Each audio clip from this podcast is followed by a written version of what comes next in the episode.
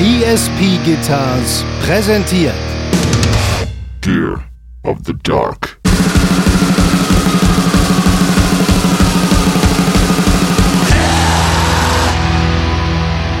Äh, für keinen Rant haben wir so viel Gegenwind gekriegt wie den Bad Religion Rant, glaube ich, so, ne? Äh, und ich möchte noch mal ganz klarstellen, Das ist also euer dass Scheißproblem. alles, was ich gesagt habe, dass ich das alles so gemeint habe und dass das alles euer Scheißproblem ist. Danke für die Kohle, take the money Auf and run. Fall.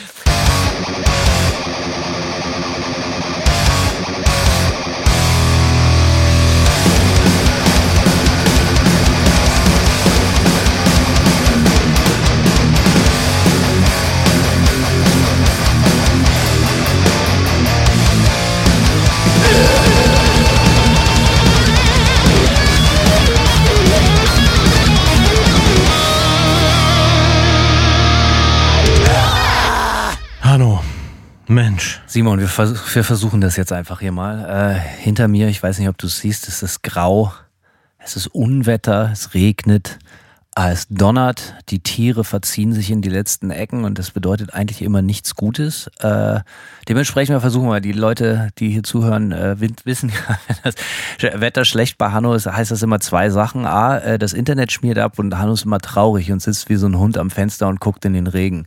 Äh, Und ich bin auch so ein bisschen, wie sagt man, äh, ein bisschen moody heute, so ein bisschen melancholisch. Also äh, sieh mir das nach. Ja, ich werde es versuchen, dir nachzusehen. Da geht's uns ja ähnlich. Ich bin auch ein bisschen melancholisch. Hab ein paar melancholische Wochen hinter mir. Ja, ich hörte davon. Äh, die, die Gründe sind alle unterschiedlich. Für mich ist so, ich bin ja auch in, heute ist Sonntag. Sonntag ist auch wieder so ein Tag. Haben wir vielleicht schon mal angekratzt, aber du warst du auch so ein Typ, der sich am Sonntag mal am liebsten hochgehangen hätte? Sonntag war für mich immer der Tag, an dem ich schon traurig darüber war, dass der Tag danach Montag war.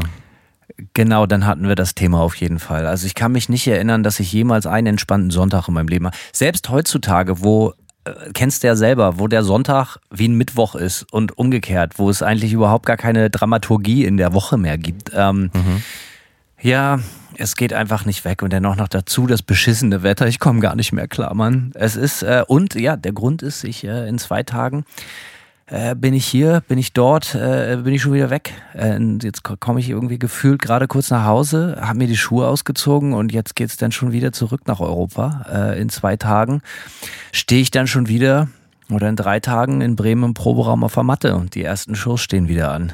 Da äh, hätte noch ein bisschen länger sein können, irgendwie äh, Urlaub zu Hause. Wie lange bist du denn dieses Mal in Schland? Vie- knapp vier Wochen wieder. Ähm, ja.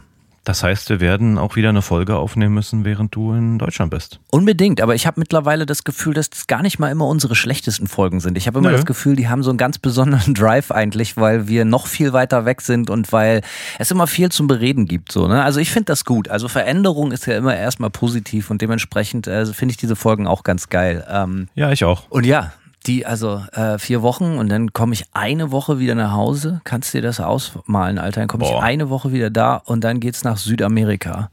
Und dann geht's nach Mexiko und dann geht's für eine Show noch nach New York. Und dann geht's wieder für eine Woche nach Hause und dann geht's wieder für einen ganzen Monat nach Europa. Ist ein bisschen viel diesmal so. Äh, äh, gar nicht mal auch wegen der Flut der Konzerte, sondern weil sie halt auch oft so gelegen sind, dass, dass, dass das Hin- und Herreisen einfach keinen Sinn macht. Aber also dieses Jahr war ich auf jeden Fall dann locker vier Monate auch unterwegs, also nicht zu Hause. Ja, krass. Ähm, ja, Ja, naja, wir, und wir verpassen uns ja, wir haben ja schon mal thematisiert hier, wir verpassen uns natürlich wieder um ein paar Wochen in Deutschland. wir verpassen uns schon wieder. Ja. Aber äh, Was soll man machen? Wir, wir, wir, wir geben nicht auf. Äh, wir sind da vielleicht sogar was am Plan dran. Wir schauen einfach mal, was passiert. Äh, irgendwann werdet ihr uns zusammen mal erleben. Und uns gibt es übrigens beide wirklich. Also, ne, Simon ist kein Hologramm, den gibt es wirklich. Mhm. Und äh, es gibt uns sogar auch im Doppelpack. Ja. ich habe meine Zweifel an allem, was äh, an allem, was hier gesagt wurde, habe ich meine Zweifel. Der eine sagt so, der andere so. Äh, du bist also auch etwas moody heute, auch etwas melancholisch. Ja, ich bin langsam auf dem aufsteigenden Ast. Ähm, in mehr erfreulicheren News, äh, wie ja schon thematisiert wurde letztes Mal, habe ich mir ein Fahrrad gegönnt, äh, habe auch schon gut 100 Meilen auf den Esel gepackt. Alter Vater, ja. Ja, ist äh, äh, relativ nahtlos wieder Bock gehabt. Und ähm, Ja, gestern zum Beispiel, meine Frau war außer Haus, die war auf irgendeiner Poolparty und wie man mich kennt, das ist natürlich das allerletzte, wo ich mich sehen lassen würde.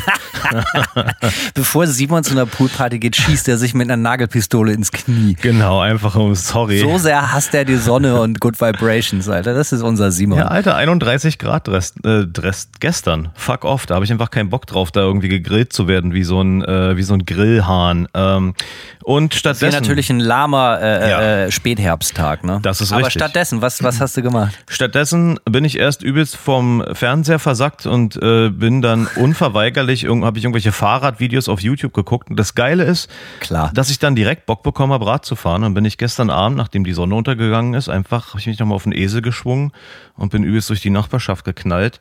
Ähm, ist doch auch, ist doch eigentlich ganz geil, muss ich sagen. Stell dir mal vor, du guckst irgendwie, das ist, manchmal habe ich es auch so mit Gitarrenzeug so. Ja, du guckst dir irgendwie, du siehst eine Pedaldemo oder so auf YouTube und dann denkst du so, ach, eigentlich könnte man jetzt ein bisschen Gitarre spielen. Und äh, ja, wenn das auch mal positive Auswirkungen hat, wenn man so im Internet bei irgendwas versackt und dann irgendwas draus wird, ist doch schön. Das kenne ich, das Gefühl. Besser als Poolparty. Ja, das weiß ich jetzt nicht genau. Das Problem, ich mag Poolpartys auch gerne. Ich mag nur die, also ich mag das nicht, wenn das so. Ja, das Problem wie bei allen geilen Sachen, die anderen halt. Ne? Deswegen gehe ich ja auch nicht ins Kino. Ich gehe, haben wir, glaube ich, auch mal drüber gesprochen. Es ist undenkbar, mit mir ins Kino zu gehen. Ich bin absoluter fürchterlicher Kinogänger. Also ich, ich, ich finde das Ding total geil. Große Leinwand, fetter Sound, alles geil. Problem, andere Menschen. Ja, ähm, weißt du, ich habe letztens, wir wurden ins Kino eingeladen, um uns den Film John Wick 4 anzugucken. Und Alter, ich habe noch nie einen selten beschisseneren Dummfilm gesehen, Alter. Vier oder dreieinhalb Stunden lang einfach nur endlose Faustschlaggeräusche und Pistolenschüsse und äh, der, der Storygehalt war so irgendwo im Minusbereich und am Ende, ich spoiler das jetzt einfach, habt ihr halt Pech, wenn ihr den Scheißfilm noch nicht gesehen habt. Lohnt sich eh nicht, ist reine Zeitverschwendung. Äh, am Ende stirbt er vermeintlich und dann erscheint seine tote Frau, an die ich mich aus den anderen Teilen nicht erinnern konnte, im Himmel irgendwie so. Und das Ding ist, der stirbt also so auf der Treppe nach so einem finalen Duell.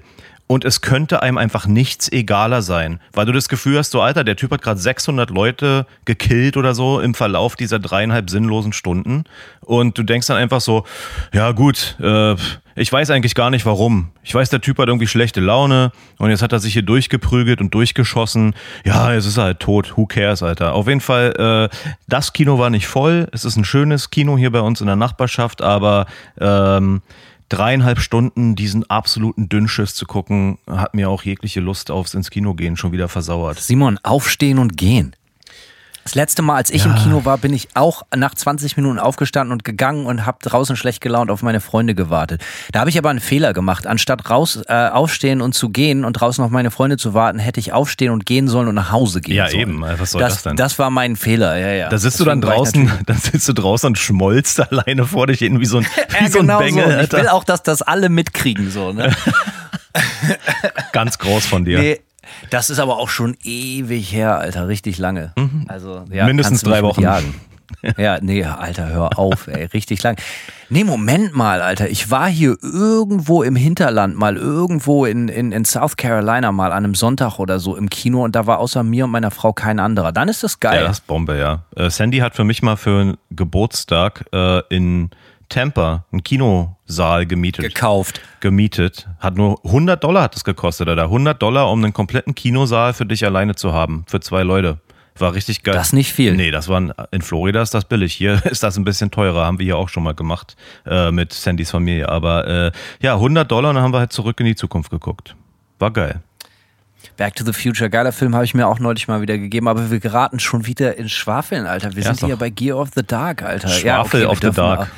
Schwafeln, schwafeln. Also ja, äh, ich habe gesagt, ich habe ein volles Jahr. Es geht nach Südamerika und, und Mexiko. All das ist natürlich nicht ganz so easy wie gedacht. Äh, Ich muss halt halt alles selber machen, ne? Weil wir haben irgendwie einen US-Booking-Agenten und einen in Europa und für Europa, aber so diese ganzen, ich sag mal, abenteuerliche Märkte, das ist dann so die Ansage, das könnt ihr mal schön selber machen. Und das mache ich dementsprechend auch selber. Und äh, wenn ihr euch beschwert, äh, denkt immer dran, wie wäre das jetzt wohl gerade eine Tour in Südamerika zu buchen? Äh, ist äh, zäh, sag ich euch. Ist nicht ganz einfach und die Leute ticken halt auch einfach so krass anders. Wie soll ich das denn jetzt mal ganz diplomatisch ausdenken? Aber Zeit spielt eine sehr, sehr, sehr andere Rolle dort unten.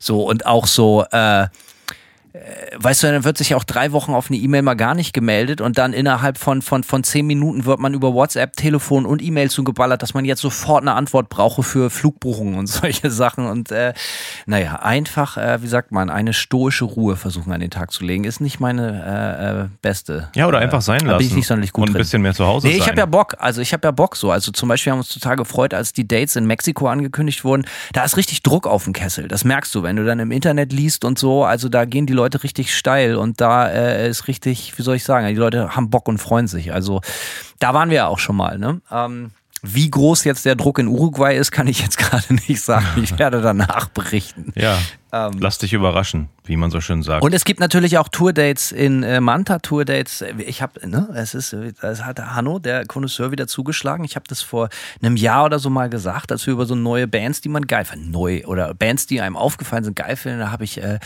die wahnsinnigen Slope gelobt und nun sind sie äh, Support Special Guest bei äh, den vier, glaube ich, vier deutschen Dates, die es gibt, äh, Clubshows im Herbst. Ähm, also die Karten gehen schnell weg. Lasst euch nicht zu lange Zeit. Es wird auf jeden Fall äh, one for the books, wie der Americano sagt. ja, geil. Ähm, Und Simon mal wieder nicht da. Nee, ich bin nicht da. Aber äh, ich habe einen Update zu unserer Update, Update-E-Mail, ist ein Mixwort. Ich habe ein Update bekommen äh, zu unserer Tour im November äh, in Europa und ja, sieht langsam solide aus auf jeden Fall. Also ich würde sagen, das findet auch alles statt. Haltet die Augen und die Ohren und insbesondere das Herz offen, wenn Simon, der verlorene Sohn, in die alte Heimat einmarschiert mit Nightmare. Genau das. Wollen wir mal über unsere PayPal-Spender sprechen, Hanno? Lass uns, ich bin schon ganz gespannt, äh, was wir über selbige heute zu sagen haben oder vor allen Dingen sie über uns. Ja, richtig, ja. Unter paypal.me slash gear of the dark haben gespendet. Äh, Simon von Black Silence Productions bin nicht ich. Ich bin Simon von Total Distance Worship und Nightmare. Äh, Gear of the Dark machst du auch mit, habe ich mir sagen lassen. ja, das ist, äh, was ist das nochmal? So, moinsen, ihr verstrahlten Halunken. Hier ein paar Dublonen, um euch lässig den geilen Gerstensprudel in die Jauchegrube zu Sandstrahlen. Alter, nee. Äh, okay. Tipp an Hanno: Yes, The Yes Album, Starship Trooper. Wer da nicht feucht in der Buchse wird, ist trocken. Strahlige Grüße, Simon. Starship Trooper von Yes. Werde ich, äh, mache ich mir direkt mal eine Notiz, Alter. Kannst du mal sehen. Ja, Trooper. Indes. Also gegen Geld höre ich mir eure verstrahlten Platten an, kein Ding.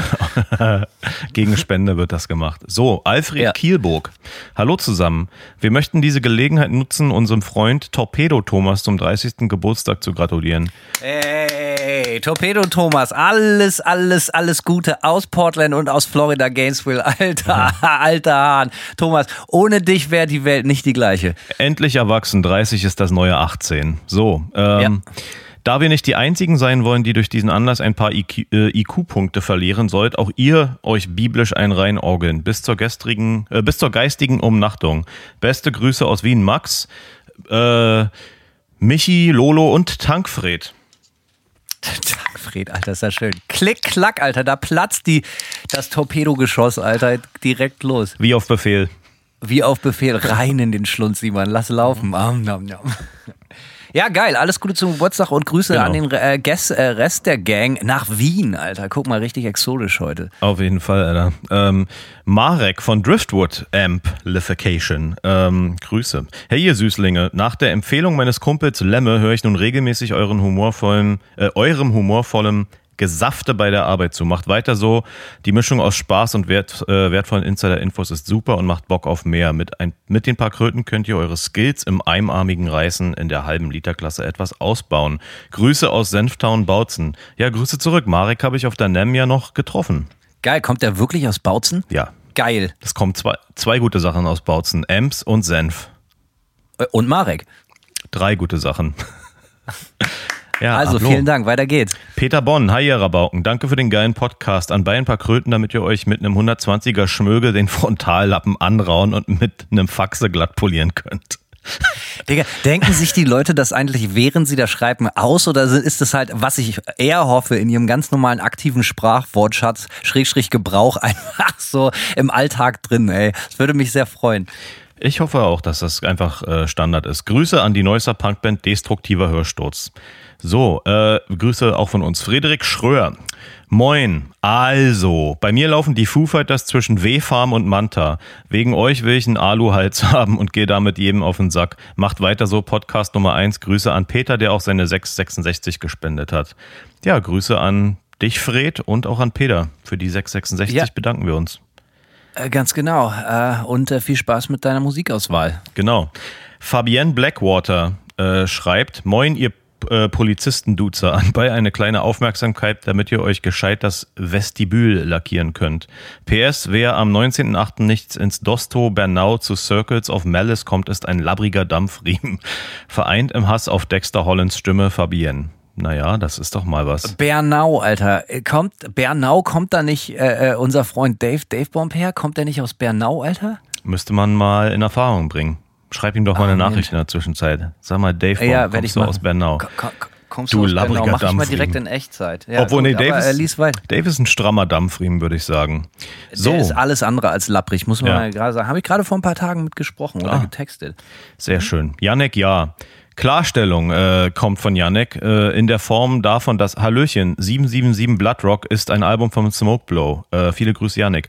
Ja, äh, man kann nicht alles kennen. Ich kenne natürlich Smoke Blow, aber dieses Album war mir tatsächlich unbekannt oder aus meiner Erinnerung verschwunden. War irgendwie ein Teil aus einer der letzten St äh, Spenden. Irgendwer hat 777 Blood Rock geschrieben. Wahrscheinlich Janek, ja. Geil. Kann mich null erinnern, aber guck, so weit geht das mit euren Hopfen-Torpedos, ne? Also rein in den Kopf und direkt äh, vergessen, direkt wieder alles genullt. Ja, auf jeden Fall. Einfach weggesoffen, weggebrannt quasi. Kai Schlegel, hallo ihr eselsohrigen Klebstoffschnüffler. An Beine Prämie für den Foo Fighters und Green Day äh, Rant. Möge es Incentive sein, um noch viele Bands durch den Dreck zu ziehen. Gruß ein Hörer namens Kai. Wenigstens heiße ich nicht wie ein Tischtennisschläger aus den 80ern. Was er meint, ist, äh, das ist kein Tischtennisschläger, sondern die bekannteste äh, Tischtennisball-Marke war Hanno. Ja, ja, ja. Also äh, auf jeden Fall äh, gut, gut, gut gezielter Diss hier nehme ich an und äh, ziehe den Hut. Respekt. Ja, definitiv, auch von mir. Dirk Gooding, moin Hannes, moin Simon. Halt die Fresse, Alter. Das fängt richtig gut an. Nachdem ich nach 50 Folgen erstmal eine kleine Pause von euch Flitzpiepen brauchte, rödet euer Podcast seit Anfang Juni wieder auf Dauerschleife durch meinen Akustikkoppler.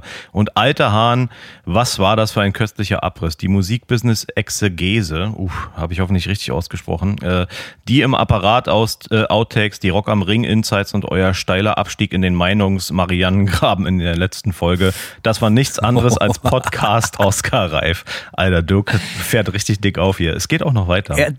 Ähm, hast du Einwürfe oder was, Hanno?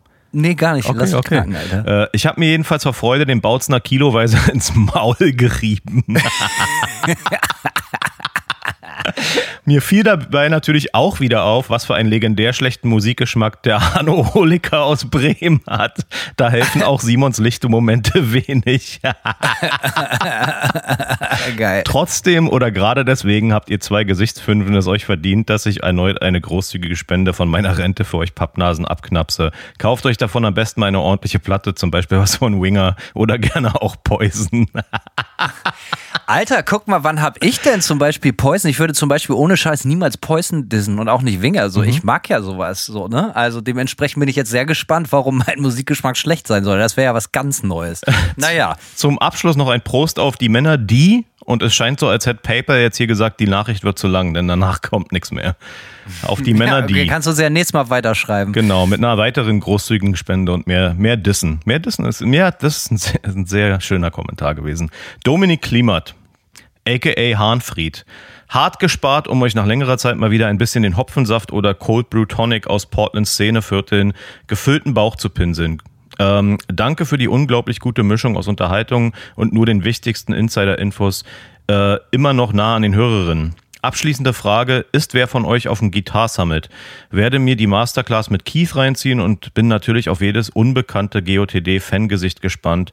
Kuss äh, und Gruß Dominik aka Hahnfried. Äh, nee, ja, unser Gitarrist äh, Keith Merrow spielt äh, oder, oder hat eine Klinik auf dem Guitar Summit in Mannheim. An Mitte September ist es. Äh, aber ich bin Scheiße, verpasse ich natürlich wieder. ja, ich auch, ja. Ich bin, ich war auf dem allerersten ähm, Guitar Summit und habe tatsächlich auch eine Klinik gegeben. Glaubst du es oder nicht?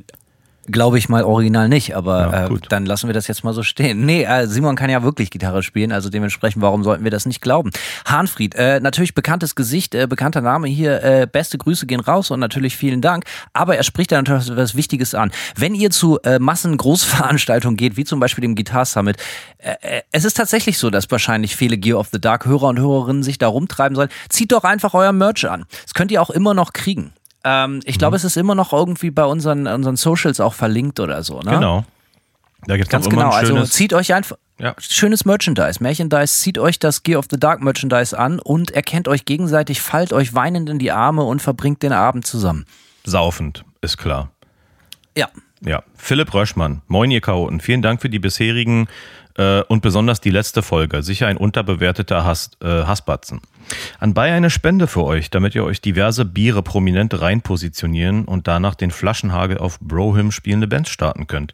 Ballert bitte weiterhin wissenswerten Gear Talk und pfiffige Anekdoten in den Äther. Grüße aus dem nördlichen Norden, Phil.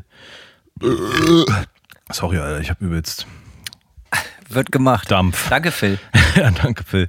Manuel Jonen. Äh, Im Sinne der vorherrschenden Meinungspluralität gestehe ich anderen Leuten eine eigene zu, auch wenn sie falsch ist. Trotzdem möchte ich kurz anmerken, dass ich persönlich und subjektiv die Verächtlichmachung von Bad Religion für schlimmer erachte als, eine ab, als einen abgestochenen Euronymous.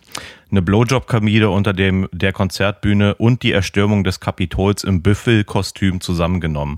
Anbei 8,99 Euro, was zufälligerweise genau die Summe ist, für die Suffer aktuell auf Amazon ver vertickt wird. Zwinker, zwinker. Alternativ könnt ihr die Kohle aber auch in Hartalk investieren äh, und euch den Magen-Darm-Trakt abbeizen. Tschö mit Ö. Ja, Witzig, ja gut, also okay, pass auf, hier witzige Side-Facts. Ich habe das ja, glaube ich, in der letzten Folge schon gesagt. Äh, für keinen Rant haben wir so viel Gegenwind gekriegt wie den Bad Religion Rant, glaube ich, so, ne? Äh, und ich möchte noch mal ganz klarstellen, das also euer dass Scheißproblem. alles, was ich gesagt habe, dass ich das alles so gemeint habe und dass das alles euer Scheißproblem ist. Danke für die Kohle, take the money Auf and run. Fall. Nee, aber tatsächlich haben wir gerade für Bad Religion viel, äh, äh, äh, also viel Gegenwind bekommen und äh, das ist doch schön. Also wir, wir, wir sind ja offene Typen und wir freuen uns immer über den Dialog. Wir sagen irgendeine Scheiße und ihr sendet Geld und versucht das Gegenteil zu behaupten. So können wir das weitermachen. Auf jeden Fall. Ich, das ist eine sehr dankbare Konstellation, die wir hier kreiert haben. Ähm, vielleicht einfach noch mehr über Bad Religion meckern. Vielleicht machen wir das jetzt eine, eine Rubrik, die in jeder Folge einfach drankommt. die mit den 8,99 direkt finanziert wird, damit wir a- Leute anstellen können, die ganz gezielt gegen Bad Religion arbeiten, in Büros als Schreibtischtäter. Konstruktive Idee. Wir hören uns vor jeder neuen Folge jetzt einen Bad Religion Song an und dann meckern wir darüber, Hanno. Warum der Song? Ich höre mir, ich mache mir jetzt genau wie bei der Yes-Platte, ich mache mir original jetzt mal Suffer, ich mache mir eine Notiz und höre mir das tatsächlich noch, noch mal her nochmal an. Okay, pass auf. Suffer. Mein Tipp, es klingt ungefähr so. Na, na, na, na, na, na, na, na. Na, na, na, na, na, ich muss noch Milch einkaufen. Oh, auch vielleicht. Das könnte auch passieren. Ja gut, da gucke ich einfach mal. Auf jeden Fall. Das hier wird sicher runtergehen wie Öl. Äh, so, Ja. nächste Spende kommt von Jens Krause. Ein sehr, sehr, äh, wie soll ich sagen, einfach ein sehr schöner Kartoffelname. Jens Krause.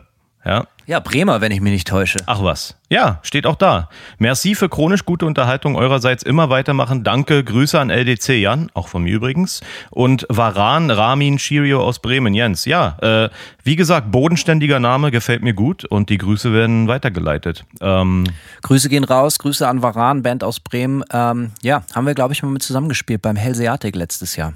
Komodo Varan. Auch. Das ist äh, nochmal so eine Abspaltung. des Nebenprojekts. Sebastian Schug, wir trampeln durchs Getreide, wir trampeln durch die Saat, hurra, wir verblödeln, für uns bezahlt der Staat. Gut angefangen, Sebastian. Zum Konzert 2017 von äh, Manta im Knust Hamburg habe ich meinen Kumpel gebeten, ob er meine St. Pauli-Sessions von Erinsch und Hanno unterschreiben lassen könnte. Gesagt, getan. Da die beiden unter die Reichen und Schönen gegangen sind und für mich unerreichbar wurden, konnte ich mir, äh, konnte ich mich nie persönlich bedanken. Dies möchte ich hiermit nachholen. Damit wurde das Vinyl weiter veredelt. Danke auch an meinen Kumpel Frank, der dies ermöglichte. Der Konzert Konzertabend war bombastisch. Das Knust war komplett voll, so wie meine Kumpels und ich.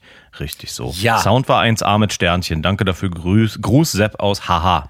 Ja, äh, alles gerne geschehen. Äh, äh, ganz kleiner äh, Fehler ist dir unterlaufen, ist natürlich das Knust, Simon, nicht das Knust. Ja, äh, du. geile Spielstätte in Hamburg und ich erinnere mich sehr gut 2017. Wir waren da mit Death Ride und Deserted 4, glaube ich, und ähm, war auf jeden Fall ein königlicher Abend. Das war so das erste Mal, da war die Band ja auch noch sehr frisch, dass wir so das ist ja so ein 600er Laden, den wir dann ausverkauft haben, wo wir das erste Mal so das Gefühl haben, okay, das wird jetzt hier alles so ein bisschen größer oder so, ne? Und ähm, da kann ich mich erinnern, das war auf jeden Fall ein totales Fest, das Ding. Äh, war ein guter Abend, ehrlich gerne. Und das mit der Platte unterschreiben natürlich gerne. Also grundsätzlich machen wir sowas auch immer gerne.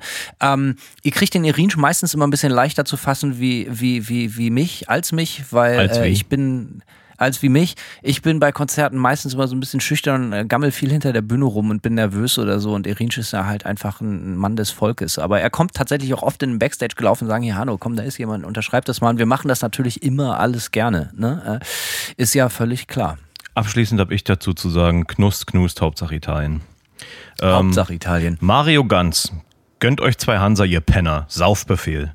Ja, so ist richtig. Oh, Hansa, Alter. Wie gesagt, da äh, natürlich muss ich sagen, dass jetzt natürlich, wenn ich so ein bisschen traurig bin, dass ich jetzt wieder zurück in die alte Heimat muss, beziehungsweise dass ich meinen Heimaturlaub abbrechen muss, äh, hier in Florida.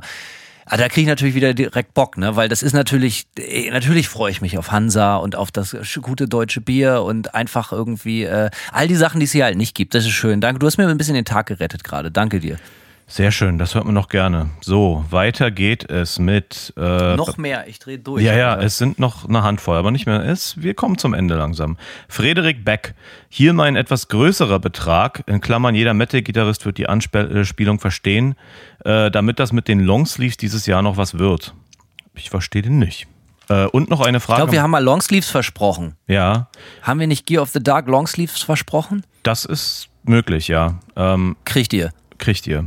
Äh, Und noch eine Frage am Rande. Welchen Looper würdet ihr am ehesten empfehlen, um mehrere Pedale gleichzeitig einzuschleifen und eventu äh, eventuell sogar den Amp zu steuern? Grüße an Siso, den gestresstesten Bassisten in Südbaden. Ich glaube, Simon, was er gerade meint, ist gar nicht ein Looper, sondern er meint einfach irgendwie das Pedal im Loop zu haben, aber er meint, meint Ah. eigentlich eher so ein Switcher. So weißt du, wo du, wo du die Pedale gezielt aus der Kette rein und rausnehmen kannst. Weißt du, wie ich meine? Hat mittlerweile fast alle. Roland hat so einen, äh, glaube ich jetzt, beziehungsweise Kork oder so. Also es gibt es ganz, ganz viel. Ja, ich weiß, dass Keith einen hat, der ziemlich gut ist, aber mir fällt gerade nicht ein, wie das Ding heißt. Ähm, Ich benutze seit Tag 1 mein Musicom Lab EFX MK3. Den habe ich zweimal, hat mich noch nie im Stich gelassen, das Teil. Äh, geht sogar zweikanälig und kannst du links und rechts und auf jede Seite vier Pedale einschleifen und hat halt auch äh, gleichzeitig einen Output, äh, um genau dein Amp, die Kanäle umzuschalten und sowas und ist äh, steuert sogar noch über MIDI. Äh, besser geht's überhaupt nicht. Gibt es mittlerweile gebraucht spottbillig die Teile. 200 300 Dollar oder irgendwie sowas. Und äh, wie gesagt, ich benutze die seit zehn Jahren. Das ist das, was ich benutze, aber äh, es gibt die auch äh, von, von den namhaften Herstellern. Es gibt die immer mehr und ich glaube, die gibt es auch mittlerweile von den großen äh, Vertrieblern von, von, einer, äh, von Firmeneigennahme und so für einen Huni oder so. Ähm, das Einzige, wo ich drauf achten muss, äh, immer achten drauf würde, manche billige haben sehr so, so, so Klickgeräusche. Wenn du dann umschaltest, das ist dann einmal sehr voll laut poppt und ploppt und hast du nicht gesehen. Aber wir schweifen ab. Du findest was, wir glauben an dich. Genau. Der nächste, äh, die nächste Spende kommt von Jürgen Bindner. Übrigens, ich glaube, ein Spendenrekord. Mindestens sechsstellig. Ja. Ähm, Moin, ihr Telefongesichter. Äh, der Zaster war ursprünglich für neue Pedale gedacht, aber nachdem an Simons Carbon statt Konditionhobel bereits welche dran sind und Hanno sicherlich genug Dinge zum drauf eintreten hat, könnt ihr euch mit den Mücken einfach gottlos die Qualle aus dem Drömel jagen. Merci beaucoup für eure stets unterhaltenden Unterhaltungen. Ja, Jürgen, Alter, tausend Dank. Äh, äh, krasse. Jürgi. Ja, schön. Schöner Kommentar. Schön, schön, schönes Geld. Was will man mehr? Ja, ist ja. Jürgen, vielen Dank, Jürgen. Äh, dein, äh, ich, äh, ich würde jetzt zärtlich deinen Nacken küssen, so, äh, wenn's, Oder wenn, seinen Jürgen würgen. Neben dir stehen will.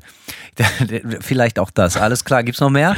Zwei, Sind wir durch. zwei noch. Ah, jetzt dann mal ein Toe jetzt. Ja, Patrick Penalba, ein paar Groschen aus der Schweiz, damit ihr Bumsgranaten euch mal wieder schön die Laderampe schmierig, die Laderampe schmierig saufen könnt. Prost, ihr Penner. Geil, guck mal, wir hatten Deutschland, Österreich und Schweiz, Alter. Guck mal, mal, das Imperium schlägt, zu, schlägt zurück, Alter. Wir, wir, ne? Also wir freuen uns natürlich über auch die Zuhörer und Zuhörerinnen aus den, äh, aus den äh, äh, deutschsprachigen Nachbarländern. Richtig.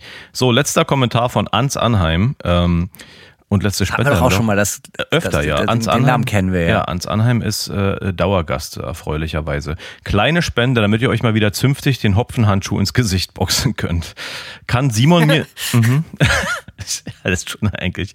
Ah, okay, kann Simon mir bitte mal für blöde, also für mich in dem Fall erklären, was das äh, was der Tonex ähm, oder das Tonex genau im Unterschied zu einem Line 6 Helix ist. Der Preis ist ja kaum der Rede wert im Vergleich. Ja, kann ich machen. Ich habe gerade äh, viel mit dem Tonex. Gut, dass du fragst. Ja, wirklich gut, dass er fragt. Ähm, und zwar, das Tonex würde ich in erster Linie ähm, unterscheidet sich vom Line 6 Helix dadurch, dass es ähm, nicht ein Modeler ist, sondern eigentlich äh, eher das kann, was der Camper kann. Du kannst nämlich damit quasi äh, Profile von existierenden Amps machen. Nun, ähm, und es ist eine Kombination aus diesem Pedal und der Software. Ähm, du kannst aber auch nur die Software benutzen und dann mit einem ordentlichen Interface, wie gesagt, und einer Reamp-Box kannst du halt deine, deine Amps profilen. Also eigentlich kannst du mit diesem Tonex, mit dieser Tonex-Software ähm, das gleiche machen wie das, was der Camper macht. Das Pedal, da muss ich jetzt so ein bisschen sagen, ähm, das Pedal ist ja relativ billig im Vergleich, kostet ja nur in Anführungszeichen 399 Dollar und da, es ist aber eher so ein, es ist so, der Camper hat natürlich noch eingebaut äh, etliche Effekte und tralala und so weiter und so fort. Und dieses Tonex-Pedal ist jetzt, würde ich sagen, erstmal von denen eher so ein Testballon. Es ist sehr simpel. Was ich finde, was da fehlt, um das so völlig live zu integrieren, zum Beispiel, ist, ähm, dass du keine getrennten Outputs hast. Ja, und ein Helix hat mein, also mein altes Line 6 Pedal hatte sogar getrennte Outputs. Ich gehe davon aus, der Helix auch. Das heißt, was ich damit meine, ist, du kannst einerseits direkt äh, mit einer Boxensimulation ans FOH gehen, und dann mit einem anderen Output in einen Power Amp äh, und einen Speaker Cap auf der Bühne. All das kann das Tonex nicht wirklich. Also ähm, ich warte so ein bisschen darauf, dass Tonex ein, so ein Pro-Pedal rausbringt, was auch alles kann, live dann, was so der Camper kann oder was ein Helix kann. Ähm, aber äh, ja, es ist halt, ich finde es geil im, im Grunde genommen, dass die Software all das kann, was ein Camper kann aber eben auf Software-Ebene so. Und die Qualität der Profile, würde ich sagen, ist auch on par mit dem, was man mit einem Camper hinkriegt. Haben wir doch neulich schon mal drüber geredet. Du wolltest mir eigentlich deinen mal schicken, damit ich den auch mal ausprobieren kann. Ich will das auch mal äh, versuchen, das Teil.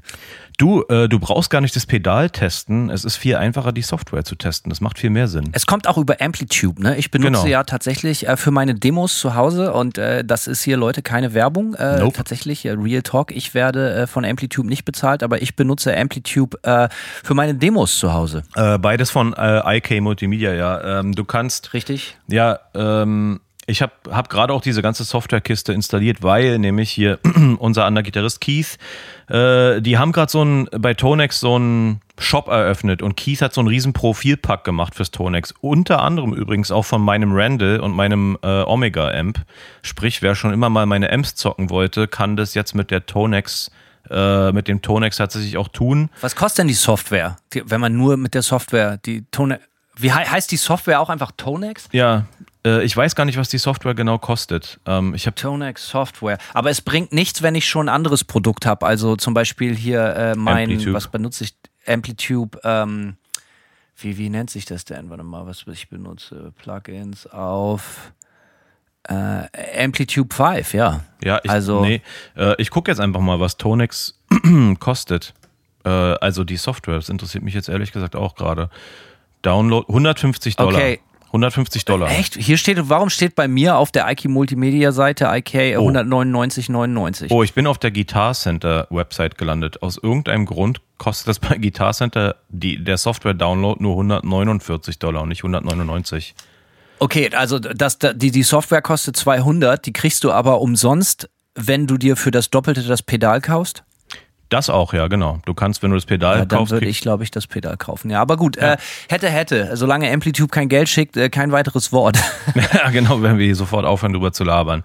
Nee, aber Ganz ich glaube, genau. lange Rede, kurzer Sinn. Ich finde, das Pedal ist noch nicht äh, hardware-seitig oder sagen wir es mal so, hardware-seitig ist das Ganze noch nicht so weit, dass man es jetzt professionell live benutzen könnte. Das Pedal ist eigentlich nur Ja, das ist so ein bisschen, du könntest dann halt deine, die Sachen, die du in der Software spielst, auf das Pedal laden und das Ganze dann an einen Power-Amp anschließen oder einen Effects-Return von einem Röhren-Amp und dann kannst du da diese Profile, die du in der Software benutzt, eben auch über einen Amp spielen, so. Aber ich, wie gesagt, ich finde, das ist, ich finde so für einen voll tourenden Live-Einsatz ist es noch ein bisschen zu limitiert und hoffe, äh, dass da irgendwie eine größere Variante kommt und ähm, irgendwie so ein Pro-Pedal. Aber ja, also äh, meiner Erfahrung nach jetzt gerade, Keith hat da gerade Wochen mit zugebracht und ich habe da äh, auch einiges getestet schon an von den Profilen und so weiter. Und äh, ich finde das wie beim Camper sehr akkurat. Ich habe mir jetzt erstmal die äh, Freeware-Testversion runtergeladen. Ich werde berichten. Mhm. Alles Mach in das. Echtzeit, ja. Pff, Alter. Alter, direkt schon mal 30 Minuten gelabert. Ja, Äh, schön. ah, schön, es ist aber auch immer schön. Ich hatte richtig schlechte Laune. Jetzt über äh, die Laune ist jetzt gut. Irgendwie, wir reden über Gitarren, über nerdigen Gearkram. Äh, die Leute Saufen. schreiben nette und freundliche, lustige Sachen, saufen schön im Hinterkopf. Und jetzt äh, sieht der Heimaturlaub natürlich auch gleich ganz anders aus. Also, danke an alle, die mitgemacht haben mit euren freundlichen äh, Sprüchen und Spenden. Und danke an dich, Simon. Äh, du hast meinen Tag eigentlich schon nahezu fast gerettet. Das freut mich doch zu hören. Damit machen wir jetzt direkt Schluss. so viele gute Nachrichten, die ja eigentlich dazu einladen sollten, die freudige Kunde mit der ganzen Welt zu teilen. Genauso wie neue Musik und Sachen, die einem sonst so wichtig sind. Aber genau darum soll es heute gehen, um die absolute Unlust, selbiges nämlich genau nicht zu tun. Äh, das Thema wurde so ein bisschen schon hier und da wie die Sau durchs Dorf getrieben, wenn man sich im Internet umschaut. Aber auch wir wollen gerne was dazu sagen, weil es halt einfach tatsächlich interessant ist. Es geht heute um das Thema Gatekeeping. Drumroll, Intro. Bradasch! Gatekeeping, ja, die meisten wissen natürlich, worum es geht, aber irgendwie ist es irgendwie, für mich ist die, äh, wie sagt man, die Definition von Gatekeeping gibt es eigentlich nahezu so viele Auslegungen, wie es Leute gibt, ne? Äh, Schwammig. Es ist nicht ganz, sehr, sehr schwammig, das ist ein korrektes Wort, aber es geht eigentlich um die nicht vorhandene Freude am Teilen dessen, was einem lieb und heilig ist. Äh, und darüber wollen wir heute sprechen, weil das natürlich auch ein Flex ist, den wir selber beide sehr, sehr gut kennen. Äh, sowohl als Opfer als auch Täter, glaube ich. Und ich weiß nicht genau, wie wir darauf gekommen sind. Aber ich habe, äh, wir haben das schon in unserer, es gibt hier so eine riesige Hardware-Schublade tatsächlich, die mache ich auf. Quietsch, quietsch. Und da liegen unsere ganzen Themenvorschläge aus den letzten zweieinhalb Jahren drin. Und Gatekeeping war eigentlich innerhalb der ersten Wochen auch gleich mit dabei. So, und äh, immer, ja, dann haben wir nie den richtigen Zeitpunkt gefunden. Aber ich war jetzt gerade, als ich wieder in Deutschland war, habe ich mich natürlich viel in Backstage-Räumen äh, rumgetrieben, auf Festivals, äh, äh, äh, äh, mich mit der bösen Industrie unterhalten und natürlich aber auch viele Freunde und äh, Bekannte getroffen und sich über neue Musik ausgetauscht, über alte Musik ausgetauscht und festgestellt, dass das da tatsächlich trotz meines fortgeschrittenen Alters in meinem Umfeld immer noch ein durchaus ein Ding ist, was einem widerfährt. Ähm, gar nicht jetzt mal unbedingt so doll bei mir und bei meinen Freunden so, sondern wenn ich jetzt auch mit anderen Leuten rede. Und natürlich, wenn man sich in so ein Umfeld bewegt, also da, wo es gefährlich wird, umso weiter man in die Subkultur, in die Szene eintaucht, ja, und umso mehrere coole Patches und so zu sehen sind, umso Wichtiger ist äh, äh, dem Protagonisten natürlich oder den Antagonisten, sag, wie sagt man das? natürlich auch selbiges heilig, heilig zu halten. Äh, lange Rede, kurzer Sinn. Es geht eigentlich darum, über unsere Erfahrung und wir versuchen so ein bisschen die Beweggründe zu eruieren, warum das, was man mehr als alles andere auf der Welt liebt, so ungern geteilt wird. Das hast du schön gesagt, Hanno. Weiß ich noch nicht. Ich werde es mir anhören, wenn es rauskommt. Es fühlte sich ewig lang an. Du siehst, schwammig. Ja, es ist ja auch schwammig. Und ja, es war lang, aber, aber, nicht, äh, aber nicht falsch. Lang, aber nicht falsch. Das Einzige, Wie so vieles im Leben. Das erste, was mir auffällt, wenn, wenn, als wir uns entschieden haben, wir wollen darüber sprechen, wenn ich mir Gedanken darüber mache, Gatekeeping, das erste, was mir auffällt, ist es natürlich First World Problems. Darüber brauchen wir überhaupt nicht zu streiten. Das ist natürlich ein absolutes Paradebeispiel über selbstgemachte Probleme. Und es ist natürlich im Kern auch völlig schizophren. Man hat was, was man total geil findet und äh, was einem total wichtig ist, ja. Und würde das dann aber auf einmal mit der ganzen Welt geteilt werden und alle anderen finden das auch gut, was man selber gut findet. Zum Beispiel im ganzen Radio würde den ganzen Tag nur S-Fix und Obituary laufen oder sonst was. Dann würde man sich auch beschweren, weil jeder Nachbar jetzt auch deine Mucke hört, die du selber geil findest. Das ist halt einfach total schizophren. Weil würden es alle kennen und überall in jedem Werbespot würde nur geil Death Metal oder Dissonant äh, äh, äh, Death Metal oder sonst was laufen, würde man sich auch beschweren, weil man denkt, hey, das ist doch irgendwie mein Ding. So, ne? Ich stelle bei mir fest, dass dieser Reflex bei mir deutlich weniger wird, umso älter ich werde, weil ich halt einfach meine Prioritäten sich massiv verschieben. Aber, und da werde ich sicherlich vielleicht wie Simon auch ein paar Anekdoten zu erzählen, ich erinnere mich an Zeiten, wo ich das nahezu als persönlichen Angriff empfunden habe, wenn ich das Gefühl hatte, dass irgendwelche Ottos auf dieselben Sachen abgehen wie ich auch. Touristen quasi. Touristen, Zaungäste, fahrendes ja. Volk. Ja, ähm, ich würde sagen, ich habe meine ersten Gatekeeping-Erfahrungen durchaus eher als Opfer als als Täter äh, gemacht. Oh, ich auch. Ja, ja definitiv. Absolut. Ne? Und das ist so interessant, weil man natürlich, wenn man am Empfangsende des Gatekeepings ist, findet man es natürlich total beschissen. So, ne? Und bei mir war das ganz konkret so, ähm, als ich angefangen habe, auf Hardcore-Shows zu gehen in Berlin. Und dann bist du so der neue Eumel, der seine Rübe zum ersten Mal in den Konzertraum steckt, sozusagen. Und damit meine ich meine Nase.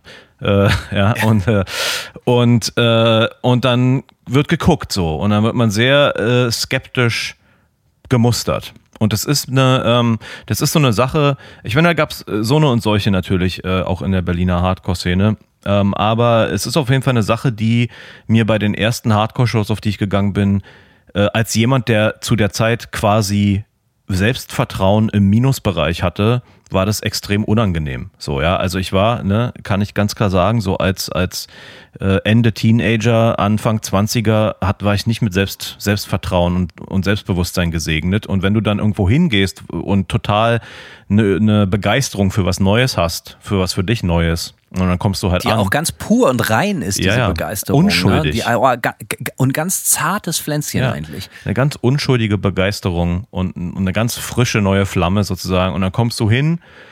und wirst erstmal so angeguckt, so wie, wer ist denn der Spaß? Und das Gute ist ja, dass wir alle Nicht-Berliner ja auch genau wissen, wie, wie sich das anhört, wenn ein so ein Berliner von der Seite anschnauzt, weil ihm mal wieder irgendwas nicht passt. Ne?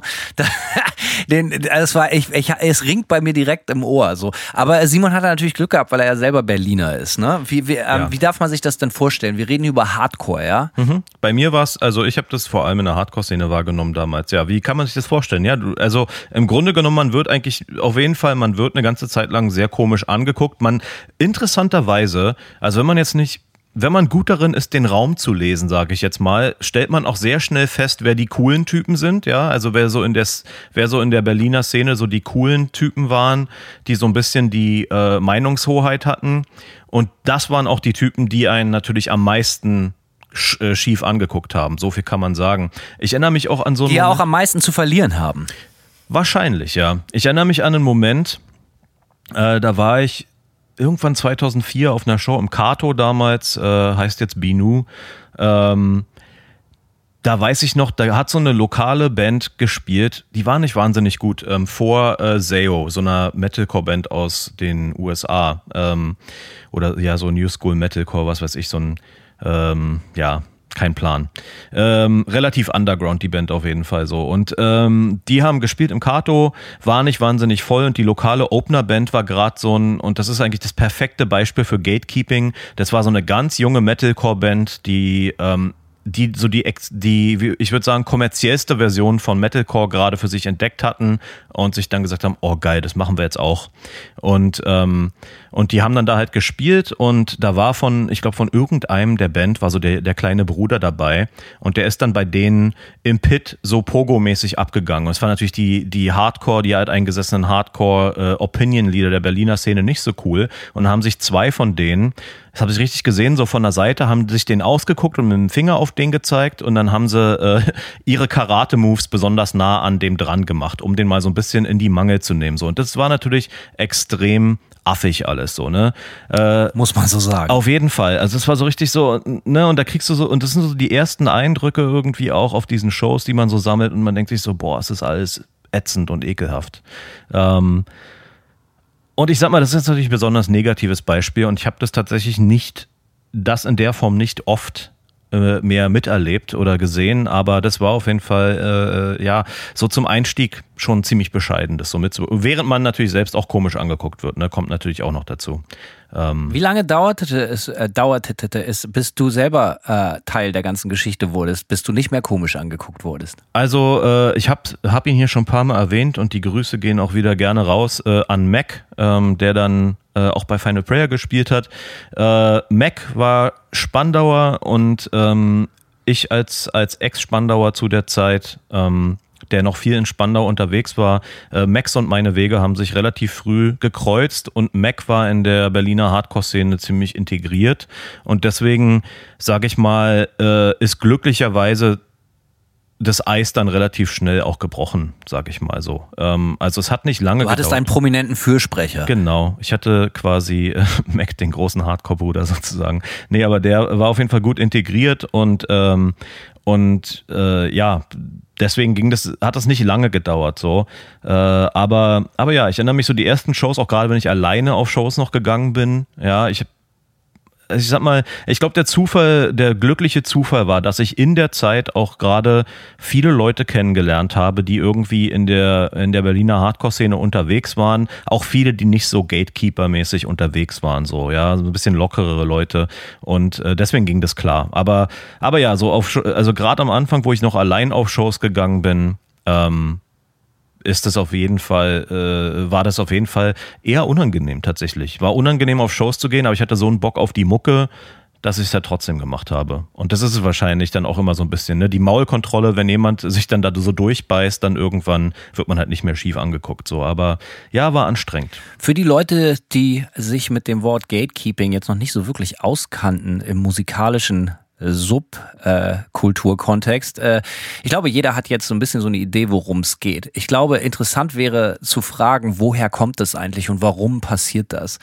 Denn äh, es ist, wäre jetzt ja total leicht, irgendwie mit dem Finger auf andere Leute zu zeigen und zu sagen, so, ey, hier, so, ne, das so, guck mal, wie die das machen. Aber ich kenne diesen Reflex von mir selber total.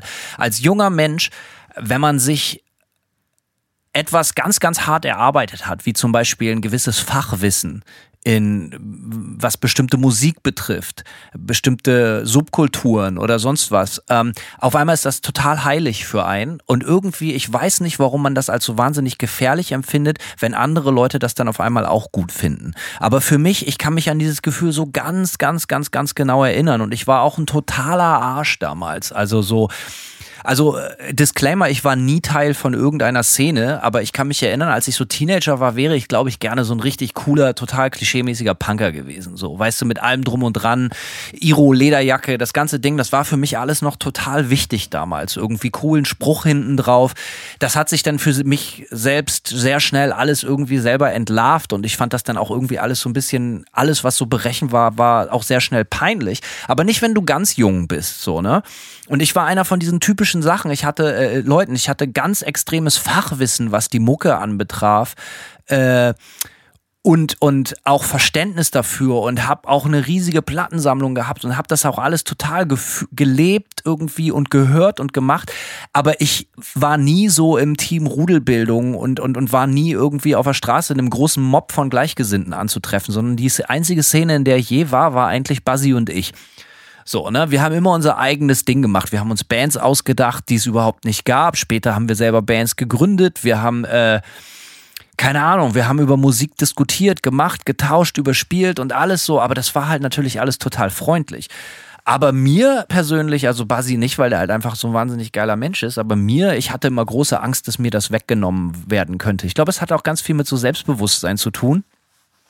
Aber natürlich auch so damit, dass man sich was aufgebaut hat, was so, du sagst ja selber, weißt du, man ist jung, man weiß nicht so richtig, wo man hingehört oder so. Und da hat man selber seine kleine Insel gefunden. Mhm. Und äh, die Welt da draußen ist gefährlich und gemein. Und dann hat man auf einmal total Angst, dass einem das irgendwie wieder weggenommen werden könnte, beziehungsweise verwässert werden könnte von außen. Ja, und in dem Alter, man identifiziert, äh, identifiziert sich ja damit und dann auch darüber extrem. Und ich glaube, dass das äh, wahrscheinlich äh, schon der Hauptgrund für Gatekeeping generell ist. So, ich glaube, dass Leute, dass ja man man ähm, Ja, man identifiziert sich mit einer Blase, die mit einer gewissen Kultur zusammenhängt, ja, auch eine Musikkultur sozusagen in dem Fall, einer Subkultur, einer Szene und man fühlt sich dann da auf einmal aufgehoben und es ist der eigene Mikrokosmos und dann will man vielleicht nicht, dass der von Leuten penetriert wird, denen das nicht so wichtig ist wie einem selbst. Ich glaube, das ist so wahrscheinlich. Vielleicht ist es ihnen ja sogar wichtig, aber ich glaube, der Reflex ist so ein bisschen, man selber hat sich so selber sein, sein Fachwissen, seine Identität, wie du eben so oft gesagt hast, aber auch vielleicht ein Teil einer Szene mit aufgebaut. Mhm. Und andere Leute kommen und wollen halt einfach, hey, da einfach irgendwie mitmachen, äh, sind aber nicht bereit, sich in Anführungsstrichen die, die Hände dafür schmutzig zu machen, weil sie eigentlich Denkt irgendwie man. den Kuchen eher ja, denkt man, natürlich ist das alles total falsch, so, aber den Kuchen erst zu essen, wenn er gebacken wurde. So, und äh, umso mehr da mal drüber redet, das wird mir jetzt halt auch gerade klar, wie armselig das natürlich Ja, ja, auch ist. So, ne? Und du sagst natürlich auch, hast vollkommen recht, umso größer der Szenekontext ist, umso mehr identitätsstiftend ist das auch alles. Und man merkt es auch heute, wenn man sich auf einschlägigen Metal-Festivals oder auch so Punk-Festivals oder so bewegt. Umso älter die Leute sind oder beziehungsweise umso mehr die Leute immer noch in Anführungsstrichen in einer ganz bestimmten Szene verwurzelt oder so ein Lebensstil oder so, gibt es halt auch viel ganz, ganz, ganz krass so bei Skinheads zum Beispiel. So, ne? Da gab es ja immer ganz viel ähm, äh, wie sagt man so so äh, äh, Berührungspunkte auch zwischen Punkern und so ne? Und ich kenne so viele ultra verbohrte Skinheads die weit über 50 sind die sagen hey das ist mein Way of Life die Welt wird mich nie verstehen so äh, das ist Working Class hier dies und das und ist auch alles schön und gut aber das ist natürlich auch alles so wahnsinnig Slogan basiert so ne? Und ich habe sehr schnell für mich gemerkt Alter wie albern ist das eigentlich? Und umso mehr die Leute immer noch in dieser extrem eindimensionalen Idee eines Szenekontexts verhaftet sind, umso größer ist das vermeintliche Gatekeeping. So, das fällt mir heute noch ganz klar auf. Leute, die, die, also Leute, die total locker sind und sich da auch gar nicht mehr so selber verhaftet fühlen, sondern ihr eigenes Ding machen, ist das total egal. Und mir ist das mittlerweile auch völlig Latte, Alter, wer welche Mucke hört oder sonst was. Aber ich kann mich erinnern, dass ich als zum Beispiel auch früher ganz selektiv, wenn mich irgendwelche Leute in der Schule, in der Oberstufe oder so gefragt haben, ey Hanno, Alter, krass hier, so, ich habe hier mal die Band irgendwie, habe ich im Plattenladen gesehen, von dem du ein T-Shirt anhast und so. Ich war, muss man auch sagen, wie drücke ich das jetzt mal aus? Ich war nie cool genug für die ganz coolen irgendwie, so, äh, für, für die Berliner Hardcore-Szene hätte ich vielleicht auch keine Sonne gesehen, aber in meinem kleinen uncoolen Kontext war ich dann doch vielleicht so Opinion-Leader und Mover-Shaker und Meinungsmacher, so, weißt du? Also ich war schon der, zu dem du hingegangen bist und nach einem Mixtape gefragt hast, zum Beispiel, so, ne? Und ich war dann da total selektiv zum Beispiel, wem ich ein Mixtape gebe und wem nicht. Und das ist natürlich ein richtiger Arschmove, so. ähm, und aber da kann ich mich total gut dran erinnern, dass ich sag so, ey, ich habe überhaupt keine Lust, dass der Typ mich voll labert in Zukunft und irgendwie will, mit mir abhängen will und so. Natürlich kriegt er kein Mixtape von mir. Auf der einen Seite kann man jetzt natürlich sagen, ist es ein Arschmove und es wirkt so selektiert, aber im Grunde genommen, wenn du das jetzt auf auf ähm, das Alltagsleben, wenn du den ganzen musikalischen Kon äh, Kontext jetzt wegnimmst, äh, geht es dir ja trotzdem auch noch mit Leuten so, die du heute im Alltagsleben kennenlernst. Ja, ich war äh, zum Beispiel letztens hier bei einem Barbecue und ähm, da war ein Arbeitskollege. Von, Was sind das denn für Toys, halt, habe ich gedacht. ja, da war ein Arbeitskollege von einem Kumpel von mir und ich fand den Typen sofort unsympathisch. Ja, und dem hätte ich natürlich auch kein Mixtape gegeben und mit dem hätte ich mich auch nicht weiter auseinandergesetzt, weil ich vielleicht auch keinen Bock habe, mit Leuten rumzuhängen, die mir unsympathisch sind. Aber in diesem Gatekeeping-Kontext ist es natürlich auch, würde ich jetzt mal sagen, verschwimmen die Grenzen nicht nur zwischen Sympathie und Unsympathie, das wäre ja noch alles okay, sondern man denkt dann, man fängt dann auch an, in so Coolness-Klassen zu denken. So, ne? Ja, und es geht ja auch gar nicht so, und da hinkt dein Vergleich so ein bisschen. Also, äh, es geht ja gar nicht darum, die anderen sind nicht cool genug, sondern es geht ja immer nur mich, mich, mich, mein, mein, mein, haben, haben, haben, so, ne? So von wegen, Ja. mir könnte was weggenommen werden. Und ich verstehe, also ich hatte zum Beispiel überhaupt nicht das Gefühl, ey, der ist nicht cool genug, sondern ich hatte so das Gefühl, ey, wenn ich das jetzt teile, verliert das an Wert, einfach weil es inflationär, behand äh, inflationär behandelt wird. So, weißt du, man selber musste sich durch äh, sechs Millionen äh, Plattenkisten auf dem Flohmarkt wühlen, um die MC5s irgendwie für sich zu entdecken, als man 16 war oder irgendwie sowas, so, weißt du? Und äh, dann kommt jetzt jemand ein Typ an und sagt, der sonst äh, die bösen Onkels und Guns N' Roses hört und sagt so, alter geile Band, zeig, überspielst du mir das mal? Da ist natürlich mein Reflex erstmal, nee, verpiss dich, so, ne, das ist meins. Aber du kannst natürlich etwas nicht besitzen, so. Und deswegen ähm, finde ich das halt auch immer so. Muss es vielleicht auch so ein bisschen entschärfen, was ich gerade gesagt habe. Wenn ich zum Beispiel auf ein Die Hard Metal Festival gehe oder ein Punk Festival, ich freue mich über Leute, die die Subkultur am Leben halten. Und äh, ich freue mich über jede geile Kutte, die ich sehe und so. Ähm, das ist total wichtig und ich freue mich über Leute, die, äh, die, die richtig Hardcore-Platten sammeln und das ganze Ding.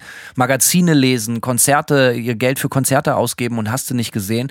Aber ich bin dann doch immer wieder so ein bisschen ver verwundert, dass das fast alles ist, über das sich manche Leute einfach definieren. Und da erkennt man dieses Gatekeeping oder diese, diese, diesen, diesen Habitus heute noch. Also um nochmal anzuschließen an dem, was du gerade gesagt hast. Ich glaube, ich habe in erster Linie ähm, schon, ich habe schon auch gern geteilt.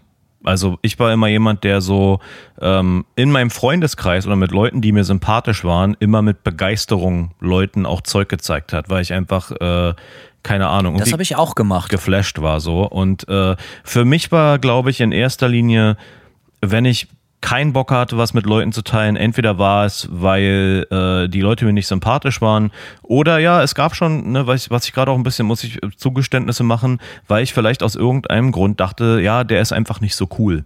Ja, der ist, ne, also man macht schon, Stimmt, muss man. eigentlich hast du recht. Ja. Eigentlich kann man es darauf doch irgendwie runterbrechen. Du hast vollkommen recht, weil in meinem Freundeskreis und mit den Leuten, mit denen ich eh cool war, Mhm. ich wollte natürlich, dass die auch dieselben selben Sachen abfeiern wie ich auch. So, Ja. ne? Und natürlich habe ich den Tapes gemacht, Platten gezeigt oder mit zu Konzerten geschleppt und so. Ich hatte zum Beispiel, irgendwann hat sich mein Freundeskreis durch sehr, sehr coole Leute erweitert, die eigentlich überhaupt keinen Rock-Background hatten. So in Anführungsstrichen Rock, Metal, Gitarrenmusik oder so, die total aus dem Hip-Hop kamen. Und für die hatte ich das Gefühl, war das so ein totaler zweiter Frühling. So auf einmal so irgendwie die Welt von, von, von, von Konzerten und Rockbands und so zu entdecken. Und mit denen habe ich total gerne geteilt, weil das aber auch in sich schon total kredibile Leute waren, die halt alle aus, aus dem Rap und aus dem Graffiti-Untergrund kamen. Und da war das natürlich cool, aber du hast im Prinzip recht. Dann irgendwelche anderen Normalos, irgendwie hatte ich so, ja, nee, das geht dich nichts an, das ist meine Sache. Bleib du mal besser Normalo, dann kannst du mir nicht gefährlich werden. Ja, irgendwie so, ich würde sagen, das, das haut schon irgendwie hin. Ähm, mir ist Musik natürlich immer, immer auch sehr, sehr wichtig gewesen und bis heute sieht man ja auch daran, äh, kann man für uns beide sagen, offensichtlich dreht sich ja unser Lifestyle auch um Musik. Ganz klar so, ja. Wir sind mit unseren, ich meine, wir sind jetzt in einem gewissen Alter, trotzdem haben wir noch Bands, mit denen wir äh, ja versuchen, wo wir einen professionellen Anspruch haben oder den Anspruch haben, wir wollen live spielen, wir wollen Platten rausbringen, ja, und ähm, und für mich überträgt sich das auf jeden Fall auch ein bisschen aufs Fan-Sein. Ähm, ja, ich habe ein Plattenlabel, da geht's mir ums Musikteilen mit anderen tatsächlich so. Ähm, aber es gab zwischendurch auch auf jeden Fall Phasen. Heute bin ich da auf jeden Fall auch locker, aber es gab zwischendurch auch Phasen, wo ich äh, ziemlich verklemmt war, definitiv so. Und wo ich, äh, wo ich auch das Gefühl hatte, hier versuchen jetzt Leute äh, ja irgendwie mein Revier zu markieren.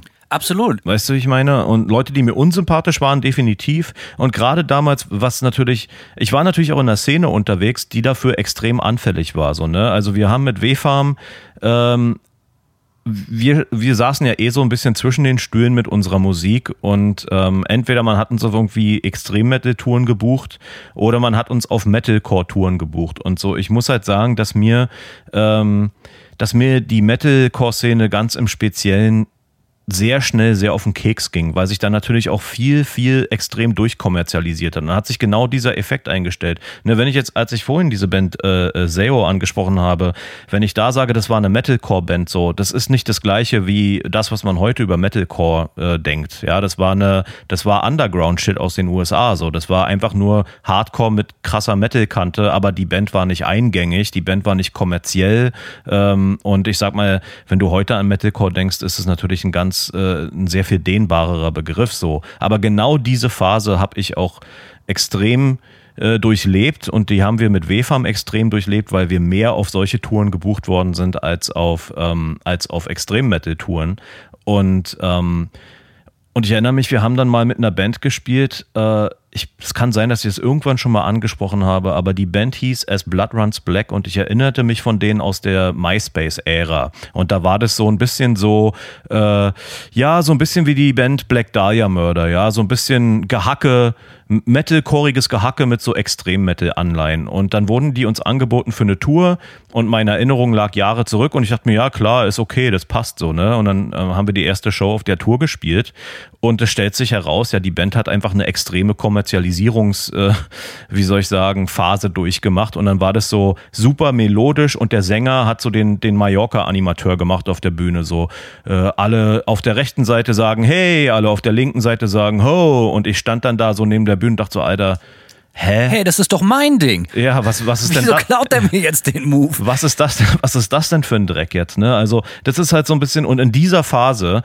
wo sich das alles so extrem verändert hat, äh, äh, da war ich auch echt verklemmt mit dem Thema so. Ja, heutzutage ist mir das egal, weil ich in dieser Szene einfach überhaupt gar nicht mehr drin bin und überhaupt mich in Szenen nicht mehr so rein, keine Ahnung, nicht mehr so äh, ja, mich nicht mehr mit Szenen identifiziere so, aber das war für mich so eine Zeit, wo mich echt äh, alles angekotzt hat und wo ich auch keinem irgendwas gegönnt habe, weil mich diese Entwicklung total abge, abgefuckt hat. Aber im Grunde genommen ist es ja das, es ist im Grunde genommen wie Gatekeeping so, ja, mir, mir wurde das, was ich für mich irgendwie beansprucht habe, wurde mir, hat sich verändert auf eine Art und Weise, die mir nicht gefallen hat so. Und dann habe ich auch keinem was gegönnt. Muss ich ganz klar sagen.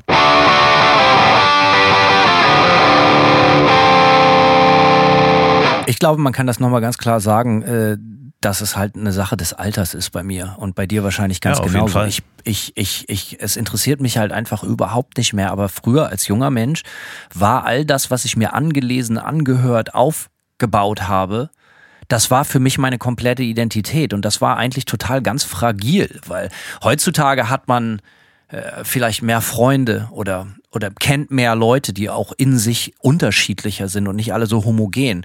Man äh, hört vielleicht, hat sich äh, seinen musikalischen Horizont total geöffnet.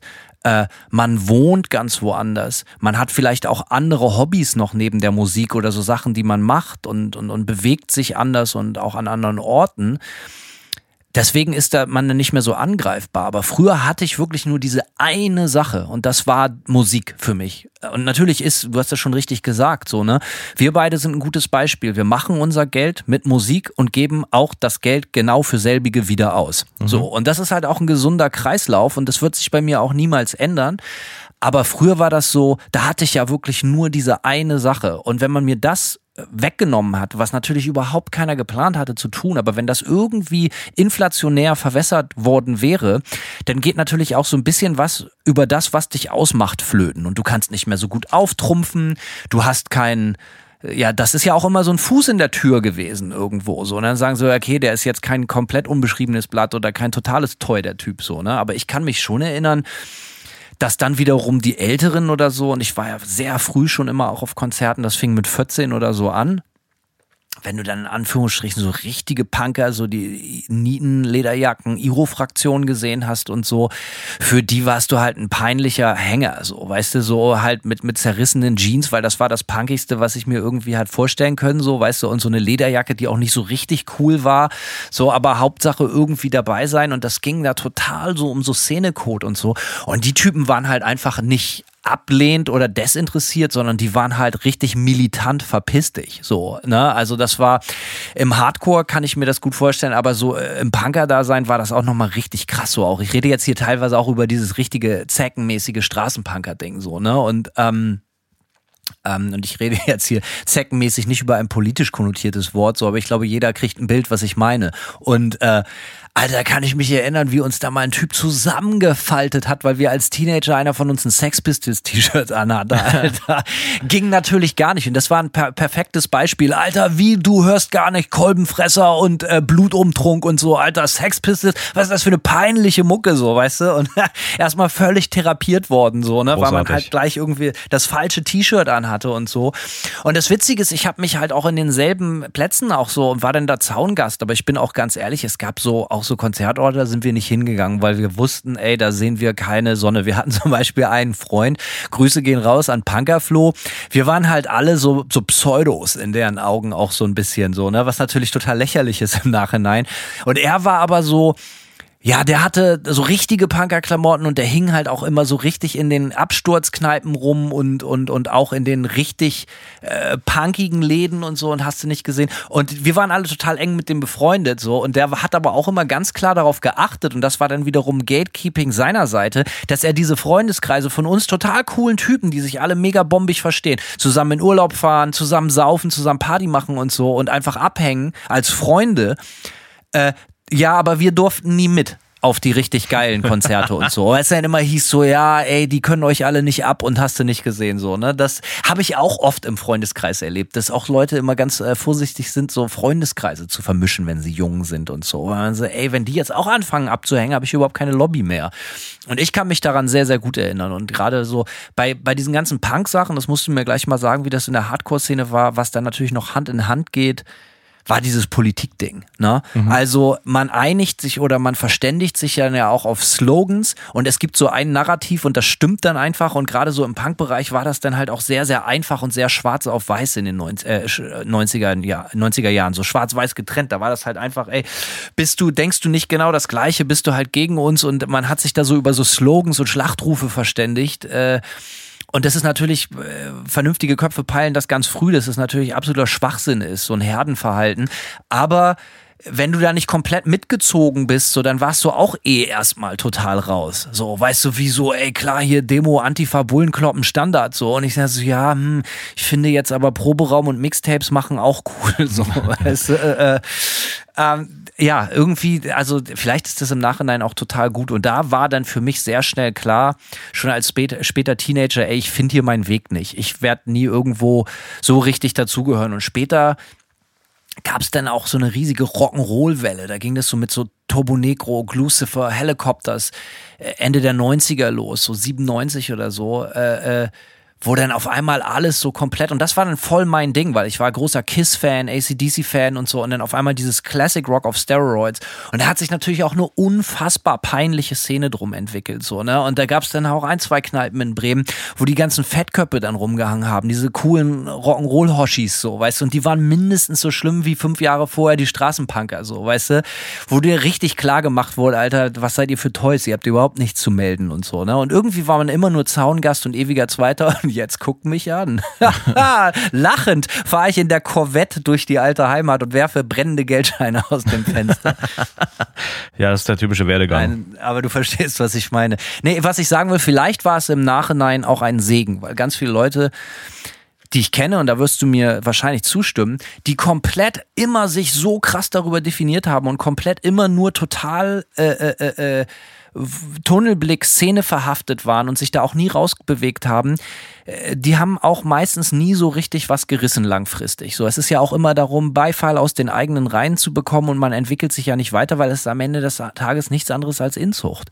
Also für mich ist ein super Beispiel von dem, was du gerade sagst, ähm, und da schließt sich der Kreis zu dem, was du mit äh, Politik zum Beispiel in der Punk-Szene sagt, äh, sagtest. Äh, also Politik war im Hardcore auch sehr wichtig, definitiv. Äh, und ansonsten würde ich sagen, neben Politik die zwei anderen wichtigsten Themen, äh, Veganismus und Straight Edge.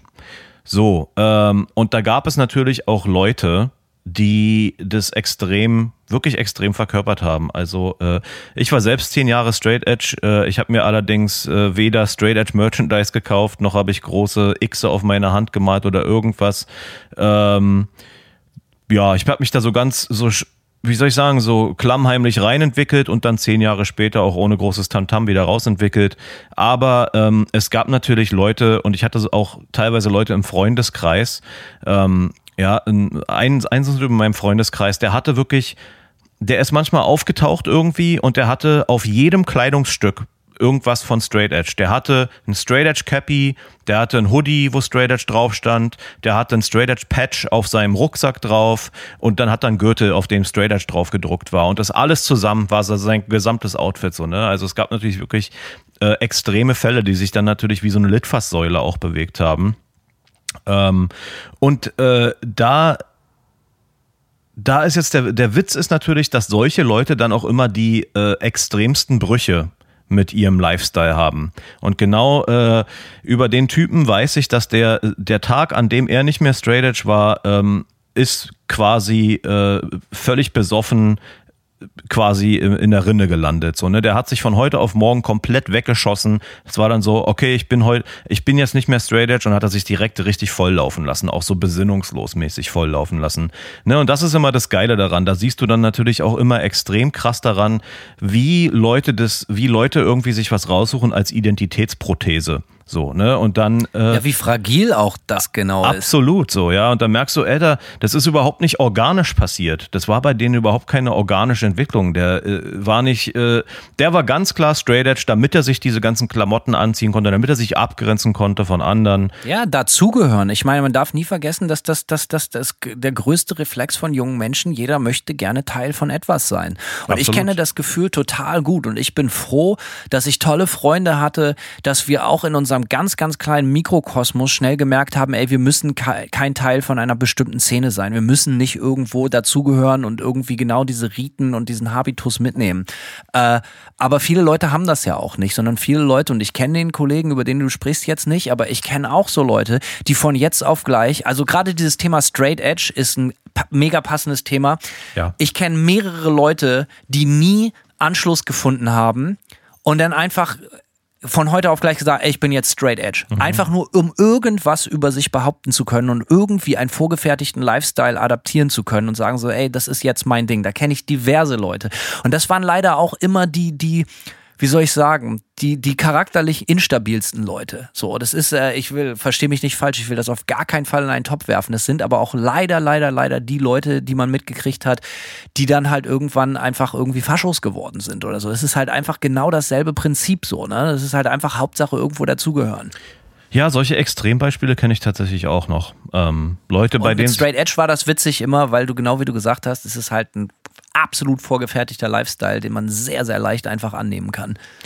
Ja, im Grunde genommen tu, gehört nicht viel dazu. Ja, wenn du dich ein bisschen im Griff hast, gehört nicht viel dazu. Na, also verstehe mich nicht falsch. Ich habe natürlich größten Respekt vor Vega Leuten, die vegan leben und, und, und keine Drogen nehmen, keine Alkohol und dies und das, aber es geht ja gerade um das, das ist ja fast ein Modeoutfit gewesen, so wie du es beschrieben hast für viele Leute. Ja, ich denke schon. Also ich, es ging extrem, ich würde dir zustimmen darin, dass es bei solchen Extrembeispielen viel darum ging, dass man, dass man doch Anschluss an, an eine bestimmte Gruppe von Leute äh, gesucht hat, gebraucht hat ähm, und äh, ja, dann eben irgendwelche Lifestyles adaptiert hat. Es ist keine, keine ja, natürliche Entwicklung gewesen. Und solche Leute sind, neigen dann auch oft dazu, ja, wie, zum extremen, wie soll ich sagen, Handeln und sich zum extremen Verhalten und äh, meistens implodiert es dann auf äh, spektakuläre Art und Weise. Und bei den Leuten, die immer locker waren, dahinter fragt es ja auch keiner. Ne? Das ist ja auch noch so der nächste Punkt. Dann hat auch keiner was drüber zu erzählen. Denkst du, irgendjemand interessiert, dass ich nicht mehr straight edge bin?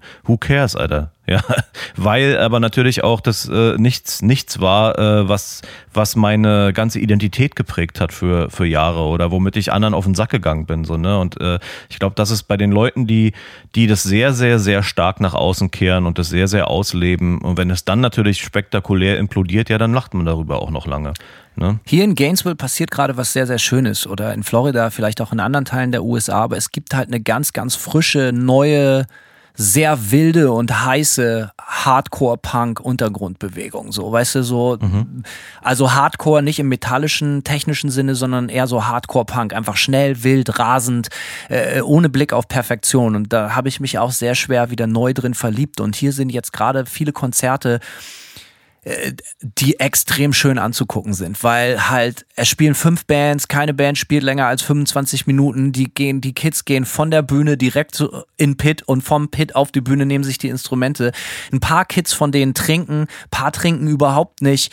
Ähm, radikaler Pogo-Mob. Äh, Jungs wie Mädels, wer da keinen Bock drauf hat, stellt sich einfach an Rand so, aber trotzdem nicht aggressiv oder beziehungsweise zumindest nicht, nicht, nicht, nicht gewalttätig, feindlich, nicht hostile so. Und ähm, äh, das finde ich total schön zu sehen, dass das vielleicht gibt es Hoffnung so. Und da äh, habe ich das Gefühl, dass diese, dieser Gatekeeping-Faktor überhaupt keine Rolle spielt, sondern wenn die, die Leute, wenn die Leute so jung sind, die sind halt einfach nur heiß, was Neues zu erleben. Und dann gehe ich wieder auf ein anderes Konzert, dann sind dieselben Nasen in meinem Alter, da stehen dann irgendwie 30 Leute, die sich alle total wichtig nehmen und so too cool for school und dann gehst du wieder da und das ist immer sehr, sehr erfrischend so. Und deswegen äh, ist mir auch egal, ob ich da mittlerweile der alte Daddy bin, aber ich gehe sehr, sehr gerne in letzter Zeit auf Konzerte, wo ich genau weiß, da sind viele junge Leute, die sich einfach nur geil unterhalten wollen und, und Bock auf Action haben. Also wirklich Action, da fliegt dann auch richtig radikal die Kuh. So, meistens Gainesville ist auch so eine Stadt, Alter, da sind bei den meisten Shows nicht mehr als 30, 40 Leute und irgendwie bei diesen Bands, Alter, sind dann 100, 200 Kids, die völlig am Rad drehen, die ich auch noch nie vorher gesehen habe. Ich weiß überhaupt nicht, wo die herkommen, so. Und das ist auf jeden Fall extrem geil zu sehen und ich hoffe nur, dass sie nicht dieselben Fehler machen wie man selber. Machen sie bestimmt. Ähm Glaube ich auch. Es bleibt gar nicht aus. Äh, Aber es wirkt irgendwie jetzt gerade das, was ich beobachte, das ist jetzt auch natürlich nur in meinem sehr kleinen Kreis hier, die wirken auf jeden Fall sehr, sehr locker und entspannt und das gefällt mir total gut. Ja, das Weil ist natürlich schön. auch eine, eine, absolute, wir bewegen uns, befinden uns ja auch in der Zeit und äh, das sage ich auch so und meine ich auch so, äh, wo auch eine absolute Überpolitisierung von Musikszenen stattfindet, das, was ich teilweise extrem fragwürdig äh, und ich glaube, anstatt dass die Leute darauf achten, was sie trennt, sollten sie mehr darauf achten, was sie verbindet. Und das ist meistens eine ganze Menge. So, und sei es die Liebe zur Mucke und, und, und, und Positives. Und äh, das ist schön zu sehen, dass das nicht direkt von Anfang an gespalten wird, alles. Aber du hast natürlich recht. So, wahrscheinlich machen sie genau dieselben Fehler wie alle anderen auch. Sie sind jung. Ja, muss man auch durch. Ähm, eine Sache, die mir noch auffällt zu dem Thema Gatekeeping ähm, oder aufgefallen ist in den letzten Jahren, ähm, oft habe ich das Gefühl, dass der Begriff Gatekeeping auch inflationär so als Totschlagargument benutzt wird. Ja, das ist ähm, wie so oft. Ja, äh, genau. Es ist so eine Sache. Man, es gibt ja auch berechtigte Kritik an Bands, ja, äh, an äh, an Szenen etc. pp. Und äh, ich merke oft, dass wenn, wenn irgendwo Kritik geäußert oder jegliche Kritik an der Band oder an irgend, äh, an einem Event oder irgendwas, dass dann schnell irgendjemand äh, äh, Leute des Gatekeepings bezicht, äh, bezichtigt, sagt man das so? Ja. Ähm, ne? Und das, das finde ich ist halt, äh, das macht diesen Begriff auch so schwammig, glaube ich, am Ende des Tages, dass viele Leute äh, es auch irgendwie gerne benutzen und diese Keule rausholen, um sich nicht kritisch mit Sachen auseinandersetzen zu müssen. Ja, wenn du, wenn dir irgendwas nicht passt, dann bist du halt ein Gatekeeper so. Ne? Und das, das finde ich, findet auch sehr, sehr oft statt ähm, und ist so ein, so ein bisschen so ein Verhalten, was ich, was man bei jüngeren Leuten manchmal sieht. Ähm, und ja, das finde ich immer so ein bisschen anstrengend und äh, ich finde es schon wichtig, dass man auch ein bisschen Quality Control macht. So, ne? Also, äh, um also man ist nicht unbedingt ein Gatekeeper, wenn man sich irgendwie in einem gewissen Kreis bewegt und, und da spielen halt einfach extrem viele geile Bands und auf einmal irgendwie, wie sagt man so, versucht so auf den Zug aufzuspringen und es hat halt überhaupt keine Substanz. Und wenn man das so outcallt und sagt so, ey, sorry, ich verstehe den Hype nicht, das ist für mich Geldmacherei oder das ist eine Band, die für mich einfach keine, keine, keine Qualität hat, die, die keinen, sagt man, keinen Unterbau, keinen qualitativen Unterbau hat, so. Das ist dann nicht von wegen, hey, ja, ihr wollt ja nur unter euch sein, ihr Gatekeeper, sondern es muss natürlich auch weiterhin angebracht sein, dass man auch mal sagt, so, ey, das hat für mich kein Fundament, das ist eine schrottige Band. Und das ist überhaupt nicht wichtig, ob du das oder ich jetzt sag. Wir sind ja hier keine Meinungsmacher oder so, sondern jeder hat das Recht, irgendwie über irgendeine Band zu sagen, hey, das ist Mumpitz so und sonst was, ne? Aber schnell wird dann äh, diese Keule eben rausgeholt und sagt so, ja, du bist ja total der Gatekeeper, aber das sehe ich so wie du. Äh, das muss man unterscheiden. Definitiv. Definitiv, ja. Und ich sag mal, ne, um es auf ein ganz stumpfes Beispiel äh, äh, zu übertragen, ist halt genauso wie ähm, ja, ich habe keinen Bock auf Nazis auf meiner Punkshow. So, ja. Das ist ja kein Gatekeeping, es ist Quality Control. Du hast halt keinen Bock, mit Arschlöchern abzuhängen. Und genauso, äh, genau sowas, finde ich, äh, gibt es eben auch. Das wäre ja aber auch noch schöner, Alter. Kein Bock auf Faschos. Und ja. dann sagen, ja, total der Gatekeeper, wir wollen ja einfach mal ganz entspannt mitfeiern. Was ist denn los mit dir, Simon? Naja, das ist, äh, das, ich finde, solche, solche Unterhaltung gibt es schon manchmal in der, ne, zum Beispiel in den USA. Es gibt ja durchaus auch äh, so Conservative Punks und, und vor allem konservativ in der Hardcore Hardcore-Szene gibt es tatsächlich auch ziemlich viele konservative Leute. Und, äh, Allerdings.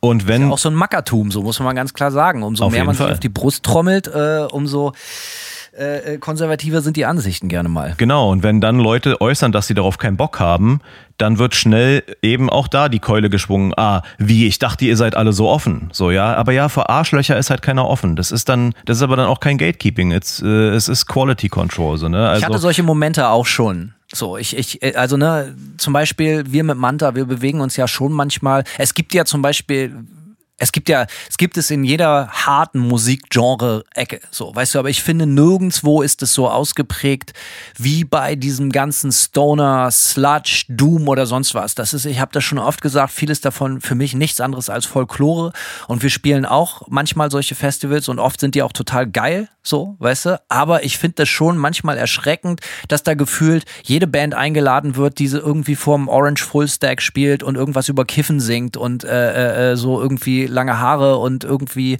äh, ich jeder weiß, was ich meine. Das ist halt einfach so irgendwie, das hat für mich überhaupt keine Substanz. Ähm, oft Line-up von diesen Festivals. Aber es, äh, und wenn ich dann die Veranstalter frage oder die Veranstalterinnen so, was ist denn da los?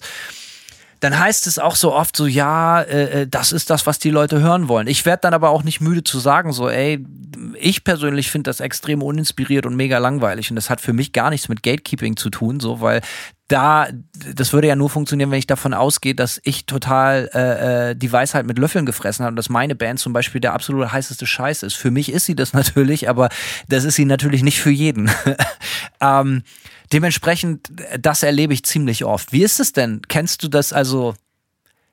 Manta hat jetzt zehn Jahre auf dem Buckel mhm. und ich bemerke das schon, dass das, ähm, wie soll ich das sagen, dass die, die, die, die, die, die, die Fanstruktur oder die Leute, aus denen sich der harte Kern zusammensetzt, immer noch der gleiche ist, so gefühlt, aber dass es auch viele Leute gibt, die die Bands halt einfach so, es ist halt einfach was anderes, wenn du irgendwie in Internetforen auf eine Band aufmerksam wirst, 2014 oder so und dir eine 7-Inch oder so oder eine Platte aus Finnland bestellst oder du im Metal Hammern auf einen Sampler irgendwie auf eine Band stößt. So. Für mich persönlich ganz objektiv ist das eine, hat weder das eine mehr Wert noch das andere. So, da bin ich halt alt genug, dass es für mich überhaupt keinen Unterschied macht. Also gute Musik ist gute Musik, egal wie sie an dich herangetragen wird. Aber ich verstehe natürlich, dass Leute das unter, mit einem unterschiedlichen Wert bemessen. Und Manta war so ein typisches Beispiel. Ähm, das war im Untergrund der absolut heißeste Scheiß für ein paar Jahre. So gehypt ohne Ende. Wir hatten dann natürlich die große Herausforderung, dass wir diesen Hype auch irgendwie backen mussten. Ich glaube, das hat mittlerweile ganz gut geklappt. Die Band gibt's immer noch. Wir machen relativ erfolgreiche Platten, spielen gute Shows und Konzerte, Touren. Ähm, aber ich wusste damals schon, ey, da müssen wir irgendwie gegenarbeiten. Und wir haben schon versucht, so, so, wie soll ich das jetzt sagen? Also schon bewusst auch dagegen zu arbeiten und den Leuten halt auch irgendwie, ey, ihr braucht euch hier jetzt nicht ein Ei drauf pellen, dass ihr die Band jetzt schon ein Jahr länger kennt als irgendjemand anders. Wir verstehen das natürlich, dass das für euch ein totaler Schatz ist, so, aber das macht weder euch besser noch die Band besser. So, ne? Also, das ist mir schon wichtig. Ich hatte nie äh, Bock auf so ein Publikum, was aus so Leuten besteht, die sich dann gegenseitig ein abwichsen, wie cool sie sind. Weil so, ne, das ist ja halt auch oft, du weißt auch, wenn man auf bestimmte Konzerte von bestimmten Bands geht, das ist so ein Schautragen von Band-T-Shirts, so, ne, und jeder versucht das neueste Shirt, was hauptsächlich keiner kennt, zu tragen. Und so war das mit Manta-Shirts ganz am Anfang auch. Und ich dachte immer, Alter, ist das albern so. Und ich bin froh, dass mittlerweile die Fanbase unserer Band gefühlt extrem subkulturell divers geworden ist, so, ne? Dass das da halt einfach auch einfach ganz normale Leute, aber halt auch einfach extrem Hardcore-Kuttentypen und ich freue mich über alle Menschen wirklich so doof und lahm das klingt. Ich freue mich über alle Menschen ganz genau gleich und für mich hat kein Fan mehr Wert als der andere und ich freue mich natürlich und natürlich haben die Leute, die seit Tag eins dabei sind, eine Sonderstellung in meinem Herzen. So, ne? Das ist ja was ganz Klares, aber es ist nicht so, dass ich denke, hey, äh, ich mache äh, und ich, ich finde Bands, es gibt diverse immer noch Bands, die das so nach außen tragen, hey, dieses Elitäre. Natürlich gerade im Black Metal Bereich ist das natürlich ganz, ganz extrem ausgeprägt. Das wirst du kennen.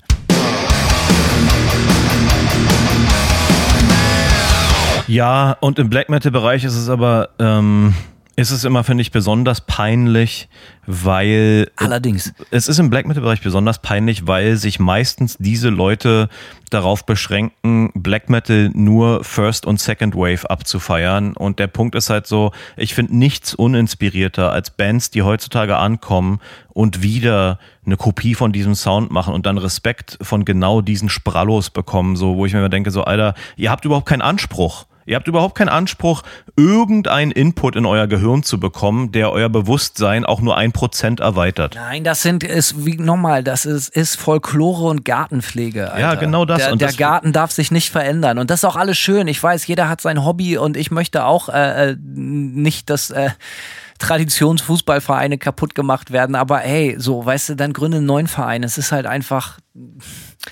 Es ist sehr, sehr schwierig. Und du merkst, aber das gefällt mir richtig gut, so man, wie frustriert einen das macht so. Und das zeigt, dass das Thema halt einfach wichtig ist.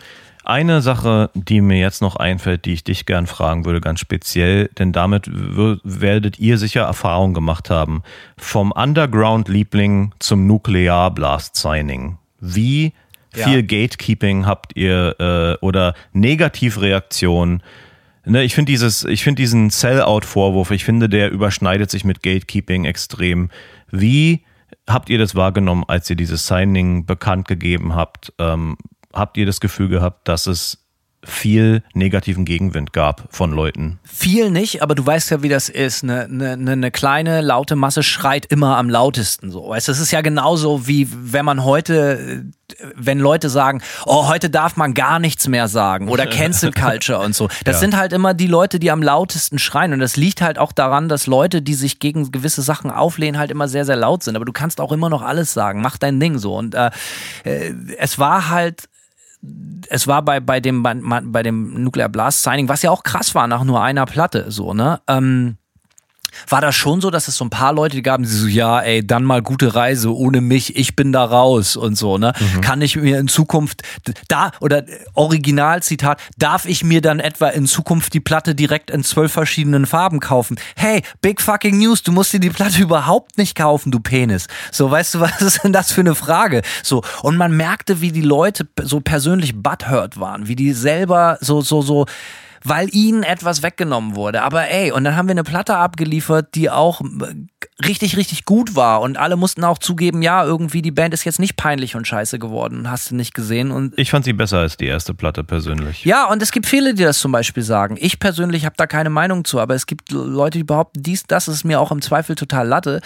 Und dann gab es natürlich Leute, die auch in den Kommentarspalten und auf Social Media unter sich dann auch so Neulinge angegangen sind. So, so von wegen so, wenn, wenn so offensichtlich jemand geschrieben hat, ey, ich habe euch gerade hier entdeckt, ich habe im Rockhard oder so ein Interview gelesen, ja, so, so, ja, ey, freu dich nicht zu früh, jetzt ist die Band langweilig, hättest die mal vor zwei Jahren sehen müssen, da waren die noch geil, so, ne? So, Ja, also ja. total lächerlich. Ich war natürlich alt genug, um zu wissen, ey, das ist alles höchstgradig peinlich so. Und, und das hat mich selber nicht, wie sagt man, tangiert. Das hat mir nichts in mir ausgelöst. Aber natürlich gab es das. Und das war auch enttäuschend, gestandene, erwachsene Leute dabei zuzugucken, wie die sich so zum Larry machen. So, ne? Aber nochmal, es war eine laute, kleine Minderheit. Und äh, die meisten Leute haben sich auch irgendwie einfach über eine neue Platte gefreut. Und es ist genau, ich bin auch so, mir ist das im Zweifel erstmal rotz egal, über welches Label eine Platte rauskommt, solange die Mucke gut ist. Da bin ich ganz ehrlich. Und nochmal muss man sagen, es gab halt auch einen ganz klaren Unterschied. Das, was du gerade beschreibst, und ich sage es nur sehr, sehr ungern, es ist sehr, sehr, sehr deutsch, Simon. Und das weißt du genauso gut wie ich. Ja. Also als ich hier in die USA Mhm. kam, war das wirklich so, wenn ich da irgendeinen Krustenpunker oder so erzählt habe, ey, die neue Platte kam bei Nuclear Blast, da waren alle dann so, ja, oh geil, Alter, richtig krass, herzlichen Glückwunsch zum Erfolg. So, ich hoffe irgendwie, ich kann mit meiner Band auch durchstarten. So, Ja, ne? also das es wurde stimmt. schon deutlich entspannter hier aufgenommen und der Erfolg des anderen ist eher Inspiration als äh, vermeintliche Gefahr. Da sagst du was sehr, sehr ähm, Interessantes, ja. Das stimmt natürlich. Ich glaube auch die Konkurrenz zwischen Bands ist hier so ein bisschen geringer.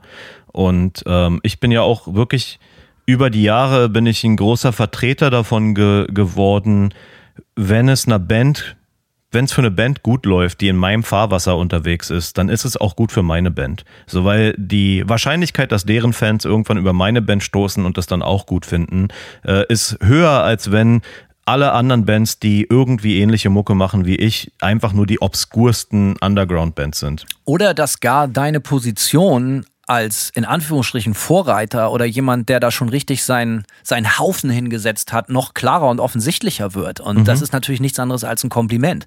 So, früher hatte ich auch so, bin ich ganz ehrlich, wenn ich denn das erste Mal gelesen habe, so, ey, Also, ne, wenn nach der ersten, wenn ich nach der ersten Manta-Platte schon in irgendwelchen Magazinen lesen musste, ja, für Fans von Manta oder klingt wie Manta oder dies und das, habe ich gedacht, so, ey, was soll die Scheiße? Macht doch euer eigenes Ding oder so. Und dann habe ich aber auch ganz schnell eingesehen, wie peinlich das eigentlich ist und festgestellt, so, ey, du hast es geschafft, eine Marke zu schaffen. Dass Leute andere Bands mit deiner Band vergleichen, ob das nun gerechtfertigt ist oder nicht, davon mal ganz abgesehen, ist eine super Sache und das sollte man als Kompliment begreifen und als nichts anderes. Ja, das stimmt. Tja, Hanno. Tja, Simon. Ähm, Jetzt bin ich ganz erschöpft. Ich bin auch erschöpft. Ich werde gleich erstmal so ein bisschen, äh, ich finde es auch geil. Ich finde es übrigens nicht gut, ne, dass hier auch so krasses Bad Religion Gatekeeping betrieben wird, so, ne? das wollten wir auch nochmal ganz klar sagen. Ja, die äh, mit dem richtigen Bad Religion Gatekeeping fangen wir dann äh, ab jetzt regelmäßig in jeder neuen Folge an. Aber hattest du, um das jetzt vielleicht auch zu beenden, mhm. ich meine, du hast doch auch in einer extrem realen Band gespielt. Also machst du es natürlich immer noch, aber ich möchte jetzt nochmal kurz über W-Farm sprechen. Das war ja schon eine Ausnahmeband, ja. die, die die doch relativ schnell Erfolg und ein absolutes so so äh, Cult Following hatte. Da muss es doch halt auch ohne Ende diese Scheiße gegeben haben oder nicht? Definitiv. Ähm, ich würde aber sagen, dass wir auch dass uns viele Leute ganz unterschiedlich wahrgenommen haben.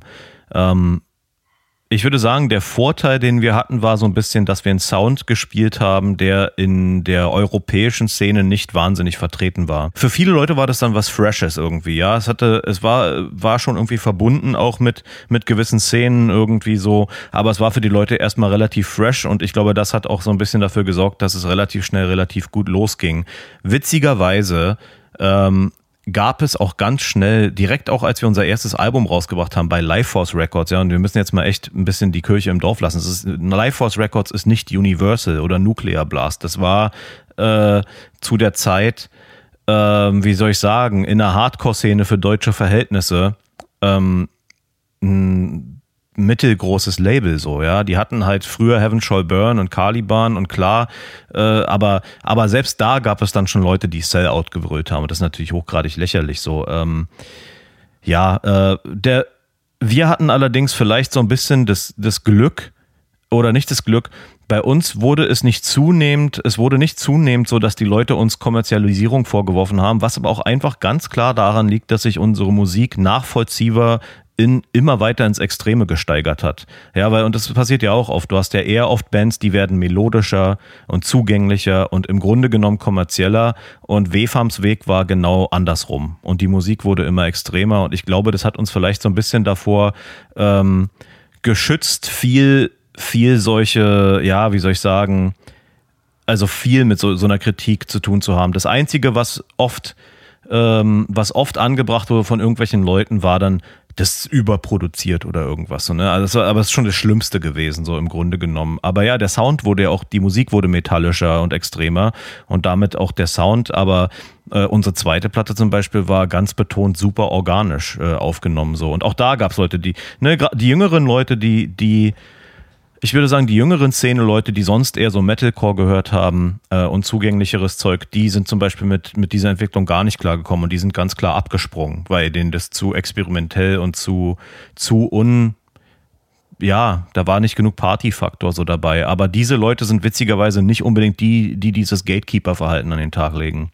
Ne? Ähm, ja, also. Partyfaktor niemals unterschätzen, Simon. Ja, du kennst mich ja. Ich bin ja, ich, ich gehe nicht auf Poolpartys äh, und mache auch keine Party mit meiner Band. Von daher, was soll ich sagen, Hanno? Aber nee, äh, es ist nicht so.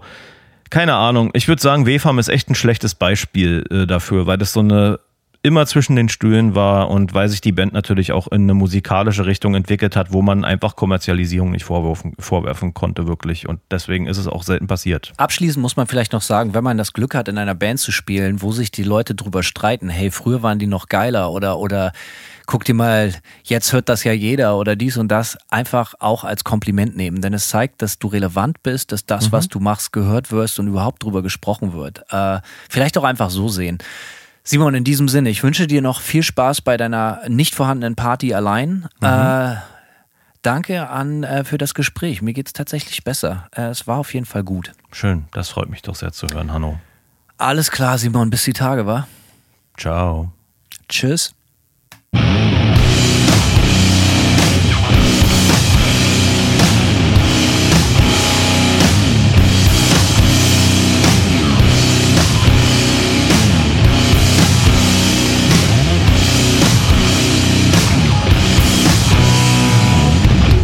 One master. That is destruction.